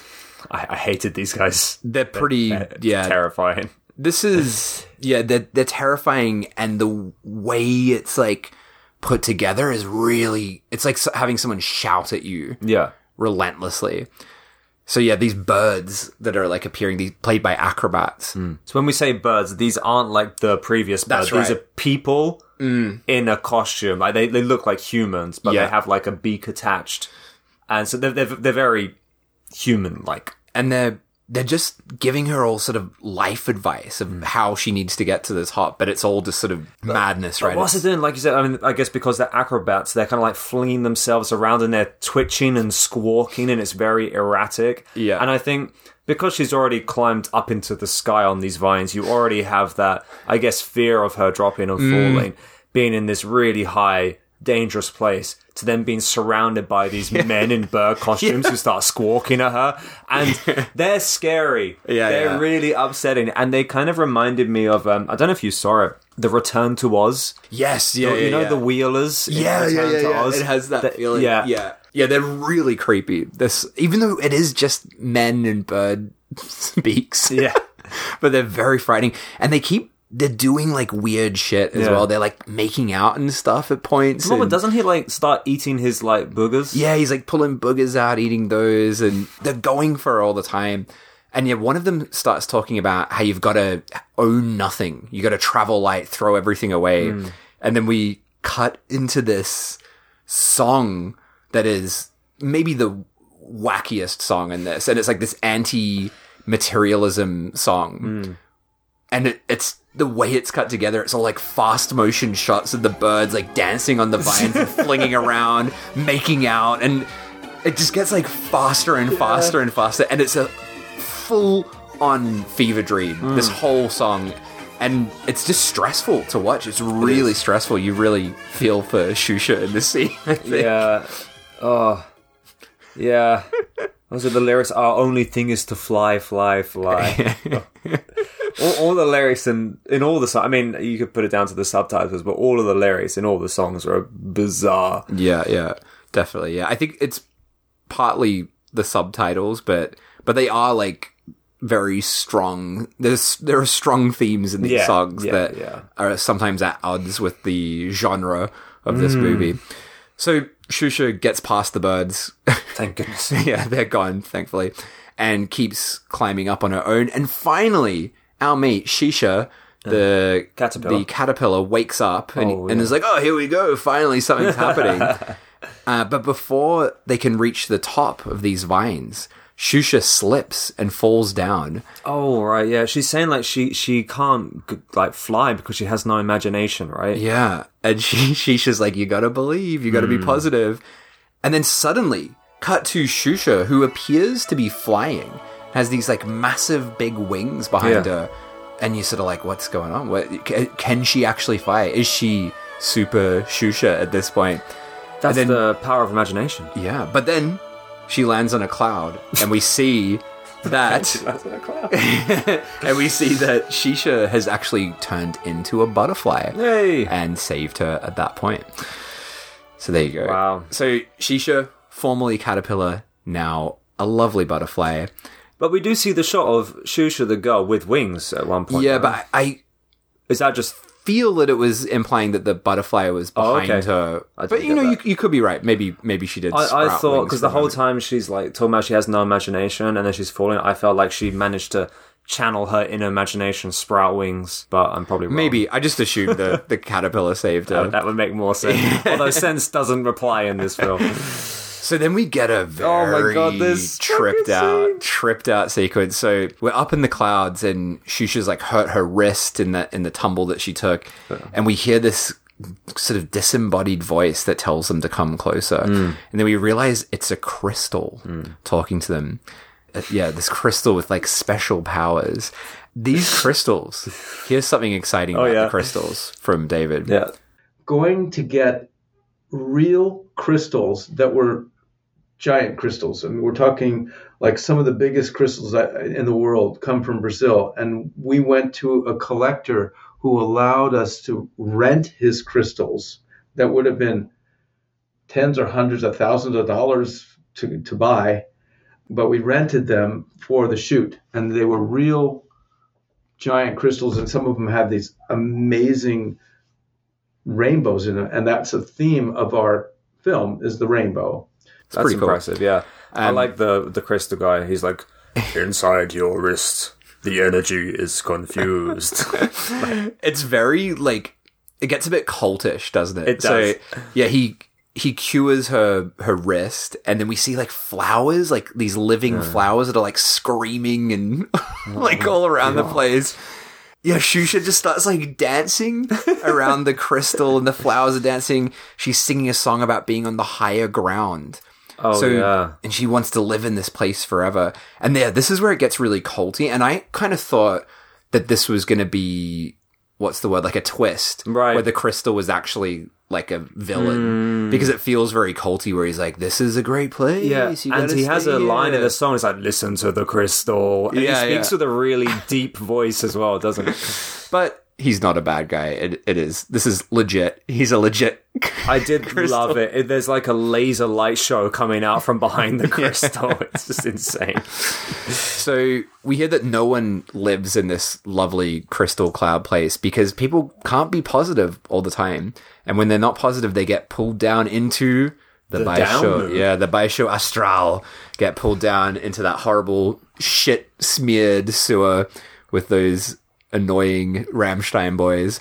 so the the crystal tells Xuxa that only a super person can help fight the down moon Right. and he shows her a future version of herself Mm. where she looks like a I don't know like a Hag. yeah like a I was gonna say like a crackhead or something but yeah Oh, okay. but hag's good yeah she looks like a crack hag Crack. a crack hag in that um in that crystal he also tells her you need a shield of energy Mm. and Xuxa pulls out a small little crystal from within the big crystal Mm. which is a sort of magical rainbow crystal so then back to Baixo, he's having a little freak out about Xuxa's success and he storms about beating the shit out of his sidekicks Mm. and he gives Morsagal, the kind of goblin looking sidekick, just this pile of paperwork, like sort of nondescript paperwork and he's like, go do this, Yeah. go do that. And meanwhile, Rafa, he's been locked up. Like because of his his uh the sausage Mm. the incident. Oh wait, not the sausage, the food food Spaghetti flinging. throwing, the yeah. spaghetti throwing. Uh, this was a part that I was kind of confused by because he's in like some kind of like dungeon, right? And there's loads of other children. Yeah. in there as well. So I don't know why there are all these kids.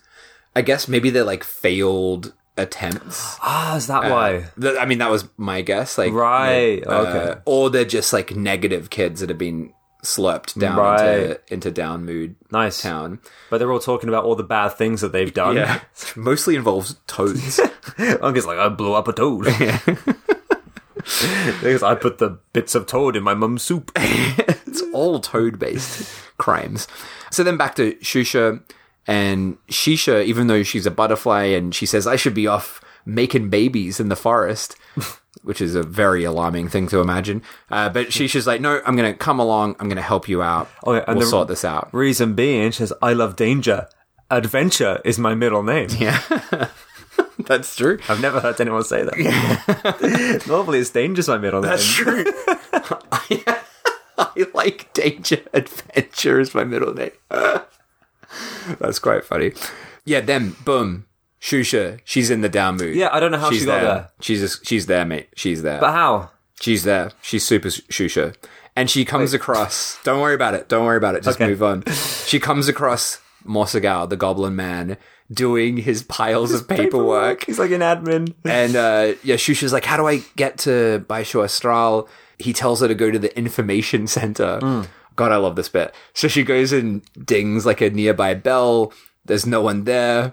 And Morsagal starts talking about the the spider web of bureaucracy. and he starts handing Xuxa forms that she needs to fill out. And he's talking about protocol oh. and demanding documents. And as this is happening, she starts literally getting wrapped in a mm. web, in a literal web. We're seeing a clock showing the time just like spinning by really, really fast. Yeah, then she finally starts to sort of break free of the web of bureaucracy. I love and she, the, uh, mm. the the necessary documents that she needs. yeah, what, what was an example? Of? So he's like, yeah, if you want to go there, you need the necessary documents. And he's like, well, what's that? He's like, well, have you got your sadomasochistic visa? Yeah, have you got your certificate of badness? Have you done a cold blood test to list all these ridiculous things? Uh, that, that's great detail. It's it's really great.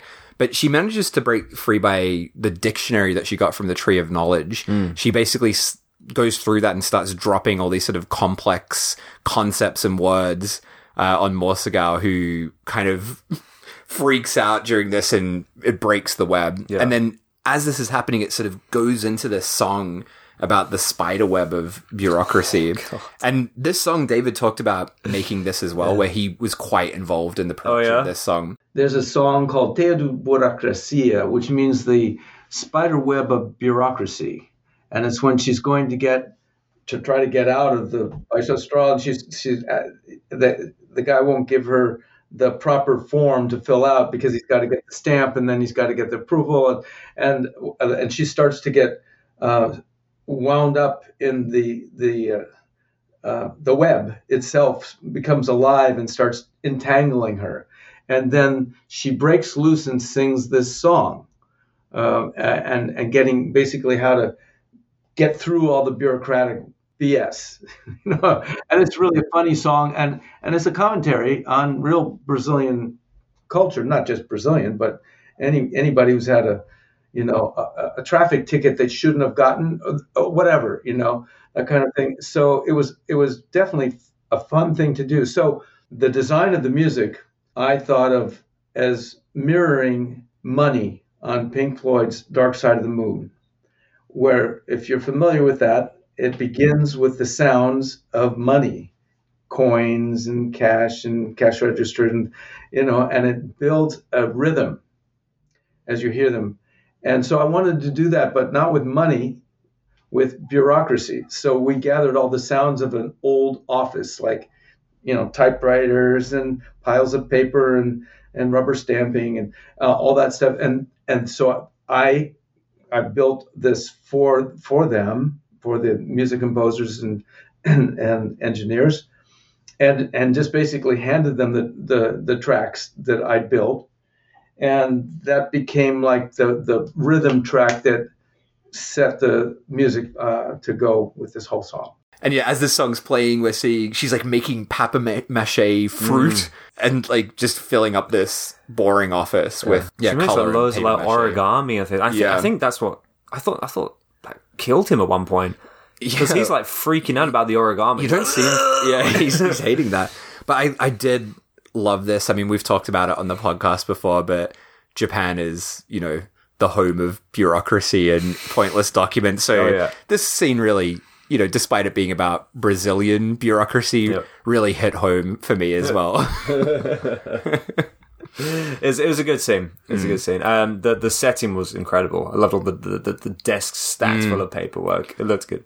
It's great. So then we get the next attempt to capture Xuxa. Baixo sends off uh, Chichika, the other, the, the swine, the, swine, guy, Oh, to, this, to this scene's with it.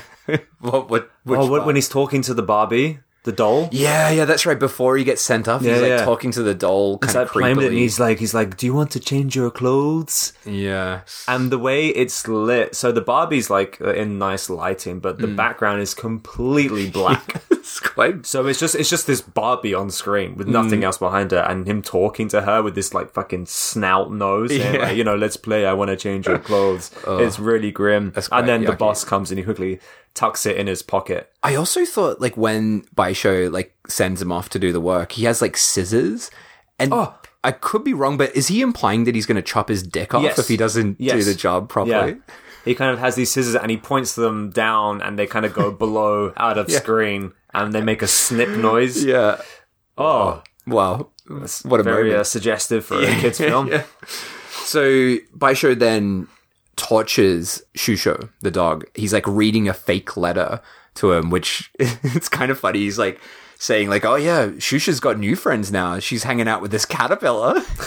she doesn't need you anymore." And Xuxa's like really upset by this, as you would be, because your owner's hanging out with a fucking caterpillar. Come on. I would not be doing that. Yeah.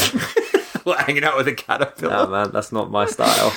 Then we cut to the fleas that are on the dog's back. Oh, they look like octopus or something. They're yeah, really they're really looking. creepy little guys like on on his back, and it's sort of like zoomed in so we can fully see their details, right? Yeah, yeah. Xuxo is like telling the fleas about how they should work for a circus. Yeah, yeah, yeah. And then he starts talking about like revolution. And it gets very I don't know if it's just me, but this scene felt like something out of like a 1960s like Czech film where it's like very like Eastern European, very like, you know, you know, revolutionary Yeah. sort of stuff. And the fleas are fucking loving it. They're like, yeah, they're like bouncing up and down on the dog's back. Those fleas, they're gonna they're gonna be important Oh, for, yeah. for one moment later on. so Chichika's off to get Xuxa, and we're in this absolutely fucking filthy set Mm. at this point. It just looks like a junkyard. Chichika starts like sort of shouting at Xuxa, telling her that she's like doing things that are prohibited, like all this sort of stupid Oh, yeah, stuff, yeah, like yeah. littering, parking in the wrong place, and he's like spitting all over her. Oh, yeah, he spits all in her face. It's so gross. It's really gross. Yeah, he keeps like rambling to her about this. He farts really horribly at one point, which makes the caterpillar lose its mind.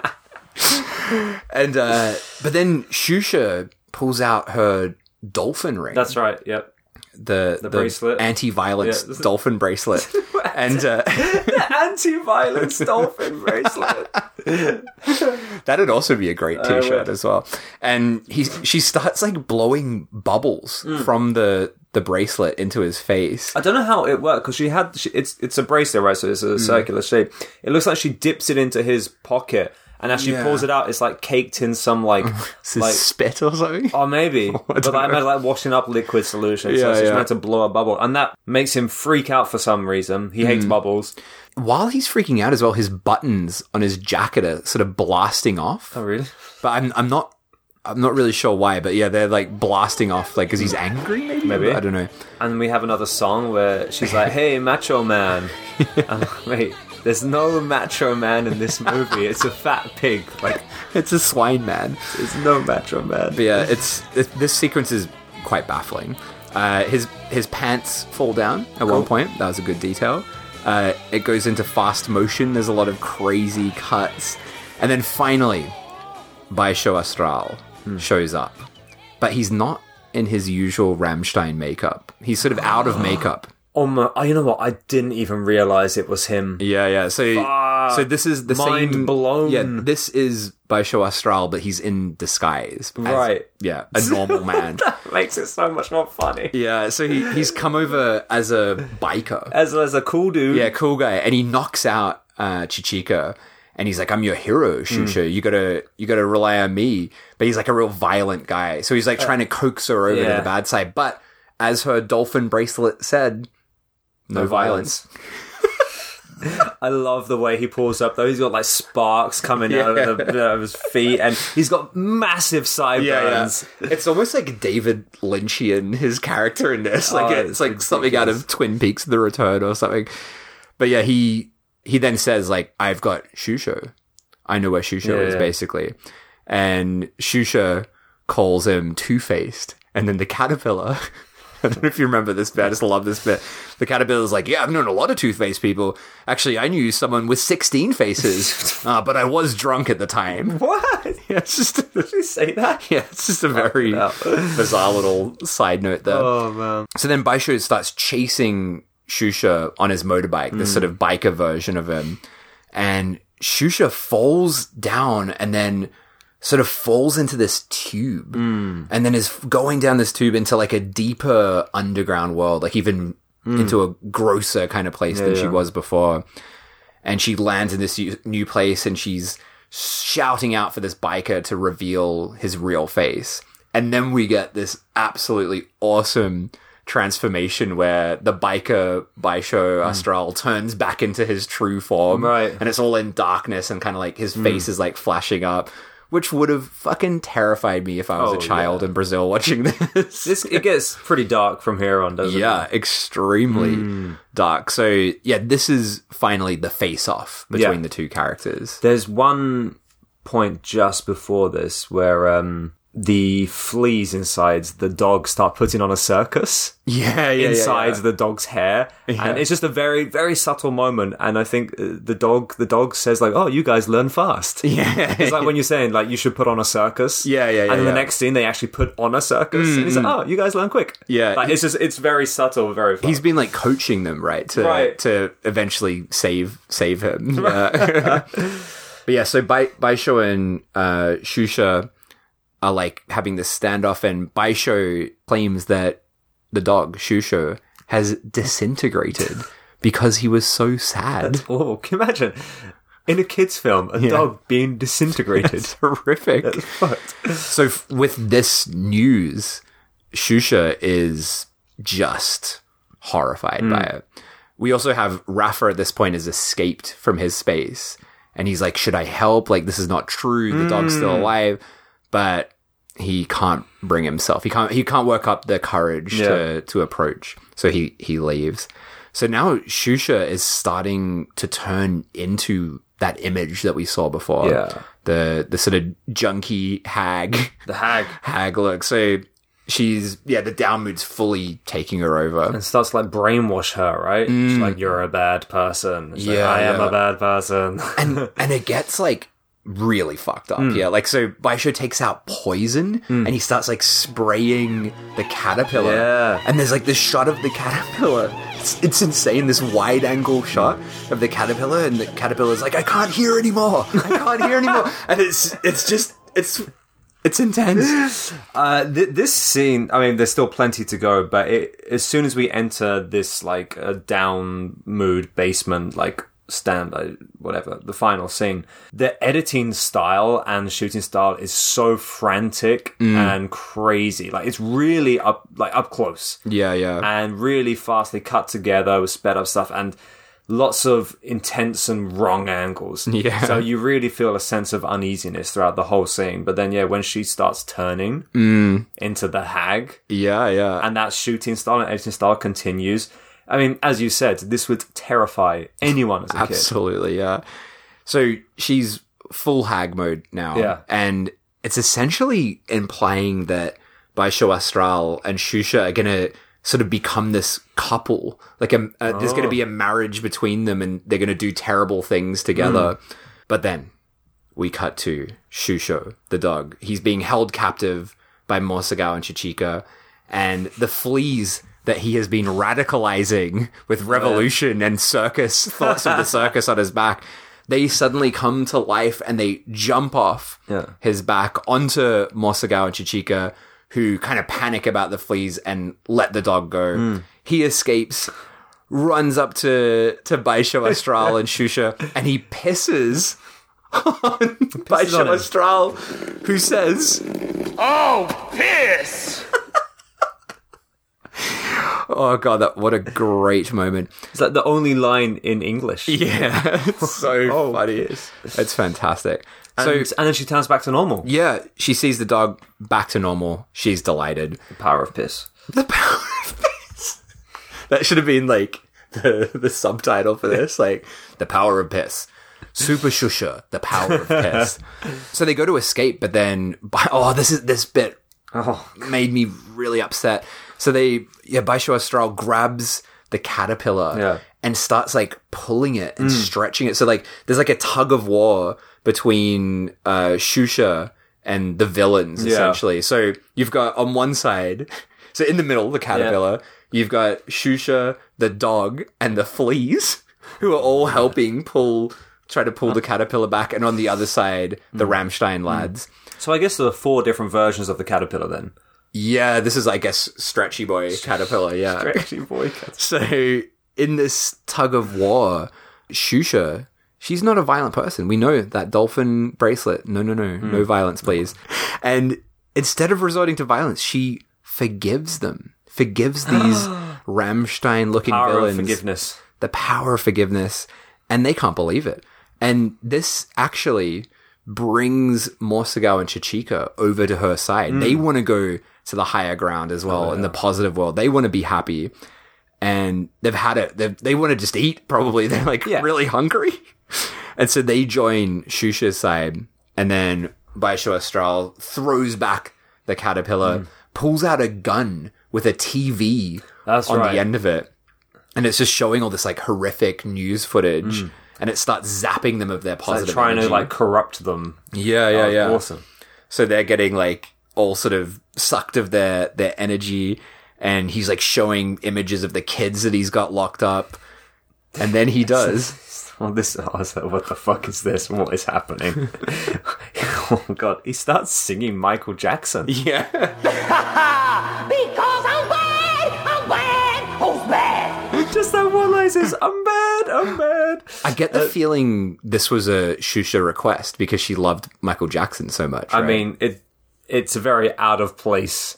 yeah, it feels thing to put into very yeah sandwiched into this moment, but it's uh, But I guess of its time, very much of its You know. time. Yeah. So Xuxa pulls out her magical rainbow crystal, but Oh yeah, from the from the happy place, right? from the happy place, but she t- stumbles a bit, drops it on the ground. We think it's all over, but then Rafa, the punk kid, turned good. He comes out to save the day, throws the crystal back to Xuxa. She shoots a rainbow out of it, and it blasts by Astral. I guess he dies. He just like disappears into the rainbow. Yeah. Guess he's dead. Guess so. I guess he's done. And then the screen goes totally black. We hear Xuxa talking about how we have to smile to bring bring back the light. We see her sort of holding a candle. A candle sort of flickers hmm. into frame, and she's talking about the rainbows and the planet. And then we cut to the crystal again, and we hear that banging rainbow tune that we heard Was at the this the start. opening one? Yeah, the Oh, yeah. opening song. The platinum sales record. Yeah, I think it was gold, maybe not platinum. and then we just cut to everyone, including Morsagao and Chichika, Yeah. having a fucking great time. They're all colorful now, dancing about. Balloons are everywhere. A newspaper comes up and it shows that Xuxa has defeated Down forever. And Xuxa blows a kiss to the camera, and that's it. The end. As you said, the uh, the the the goons, the the pig man and the goblin man. So now they're they're on the good side, right? And a lot of the times in, especially like child's fantasy films, um, where you have uh, a bad kind of monstrous looking guy become good, they kind of end up looking good in the last scene, or even like in the Wizard of Oz. Um, you have all the the main characters like the Tin Man and the, and when Dorothy wakes up, they're just normal people. In this film, they just stay exactly Yeah, yeah. the same. They're like a bit brighter and less grubby, but they I mean, still look But yeah, they're like Wait. pointy nose, pointy ears, Yeah. pig nose, the, but the just key- covered in balloons. yeah, the key elements of their their like monstrous image is, is still there, right? So that is super Xuxa. And before we get to like our ratings and all that sort of stuff, I just wanted to talk about the aftermath of this film's Oh release. yeah. In Brazil, it was an immediate hit. We had lines around the block. It was so gratifying to see, like, boom, it, it exploded like we had hoped. I think there were around 3 million um, tickets for that whole year, which included, like, I forget there was some very big popular American film that I don't remember, but it was some some sci-fi or big fantasy film or something like that, and and one other film that that was out, uh, you know, really successful. But it was the third largest box office that year for all films, and and for I think for Brazilian films, it it, it broke all records. I was on Xuxa's TV show. She was promoting, and she invited me and on, and some of the other people involved, and and we just kind of partied it up and had a good time on our show, which is seen by the whole country. Basically, every everybody watches that show. That that's it. It th- this was all during that kind of bittersweet time of me not having my name. So personally, I had this kind of weirdness about it, but um, uh, I think the film itself did really well and, and got panned really badly by a lot of reviewers just because it was Xuxa and it was, you know, knocking off Labyrinth, whatever they wanted to say. Uh, that thing that it was really infantile. Of course, it's infantile. It, it, we we made it to appeal to like you know three to five year olds, you know, and and anybody else can join in if they want, you know. So yeah, massive hit in Brazil. Huge Wow. hit. It was also a big hit in Latin America hmm. in general. it, it did very well in Argentina, where she had a TV show as well. So it, I don't know exactly the box office records, but it, it was really, really successful in Argentina. It did well throughout Latin America, and in the U.S., it was never dubbed into English. People don't like to see films dubbed into English, and kids would not read subtitles. So it really never was released in the U.S. at all. So this it's been a long time since its re- release, obviously. But in 2018, it was the 30 year anniversary of the mm. film, and the huge fan base, the Xuxa fans, organized a big screening Yeah. uh, for the film. that they look at this film now and recognize that some of their worldviews were formed starting with this film. And I'm going, that's very cool. That's kind of what we were hoping, you know. So getting that feedback 30 years later from the adults that were confirming that, that feels like, you know, good job. good job. You did well. I can totally see this being like a cult film. Yeah, well, it's actually funny that you mentioned that because at the end, sort of after we finished the main interview, we talked a bit about that because he was really surprised to hear from someone who's not from Latin America hmm. that knows and likes this film.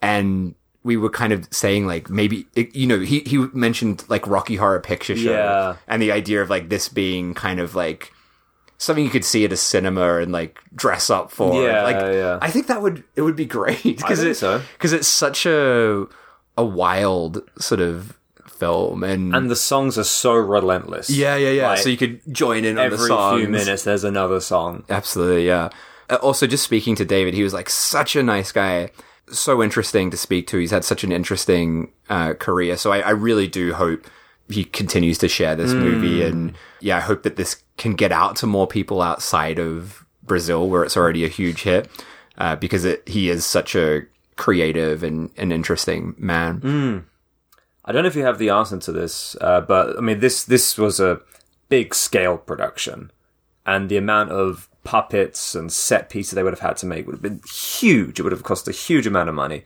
And I was wondering, wondering if you knew uh, where the puppets were now, or whatever Oh. happened to them. You know what? I didn't ask him that. I wonder if like the dolphin is floating around somewhere. You know.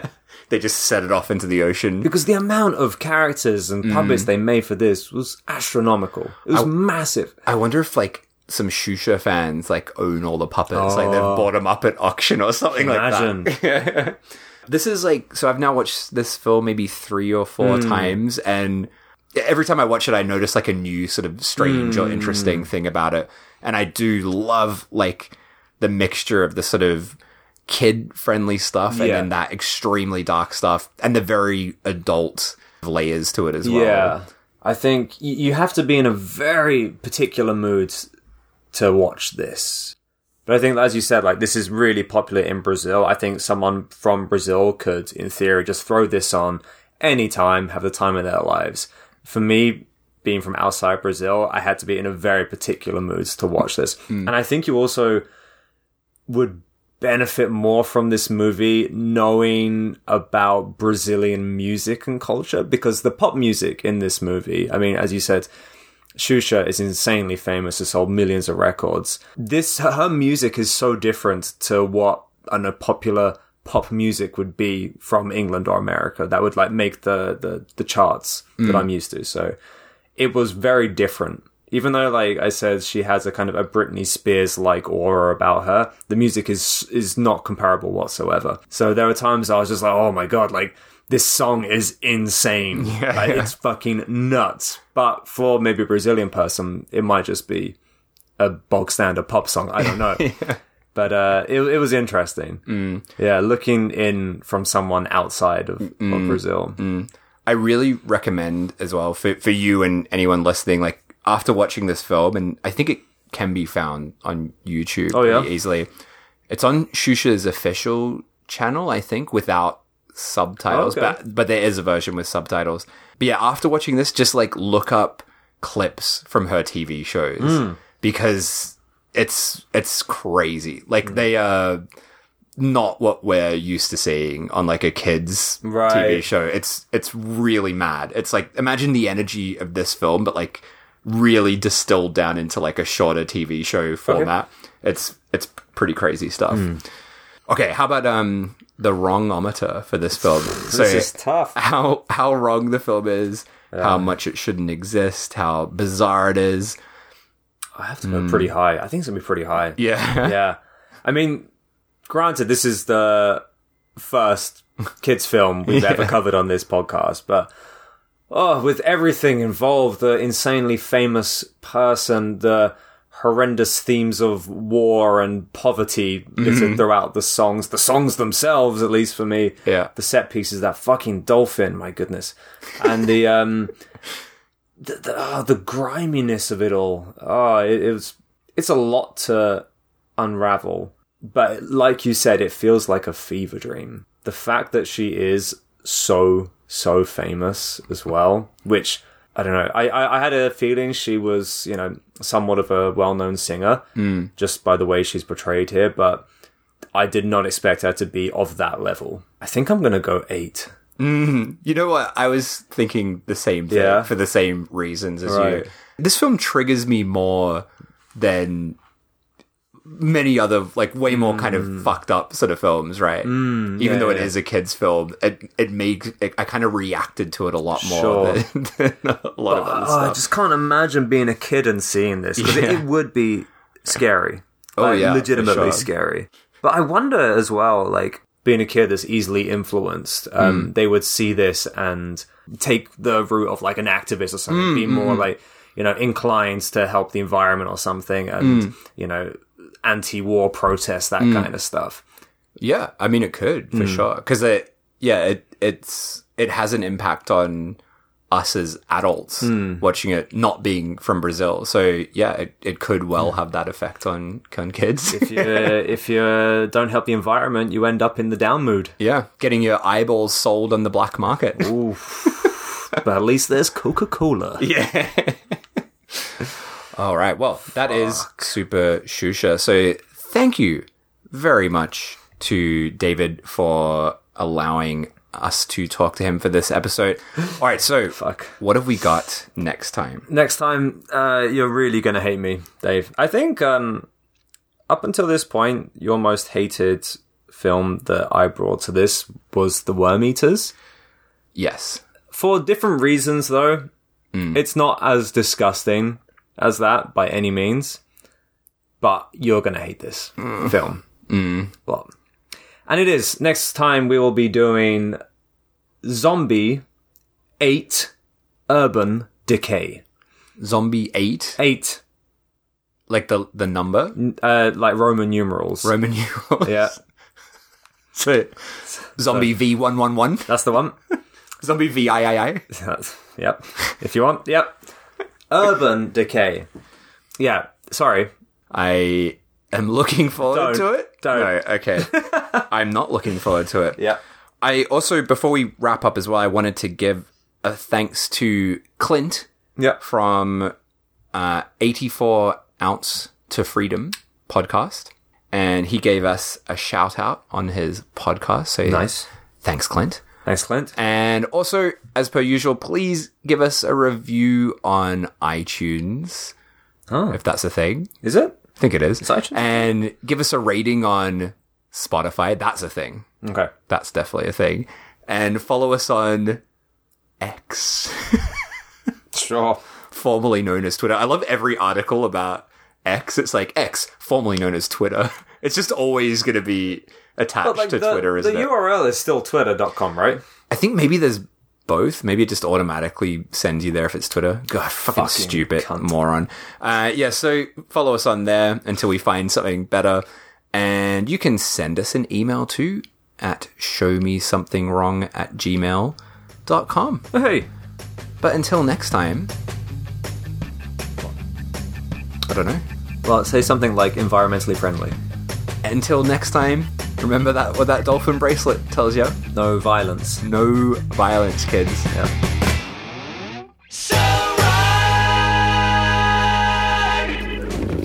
Oh, piss!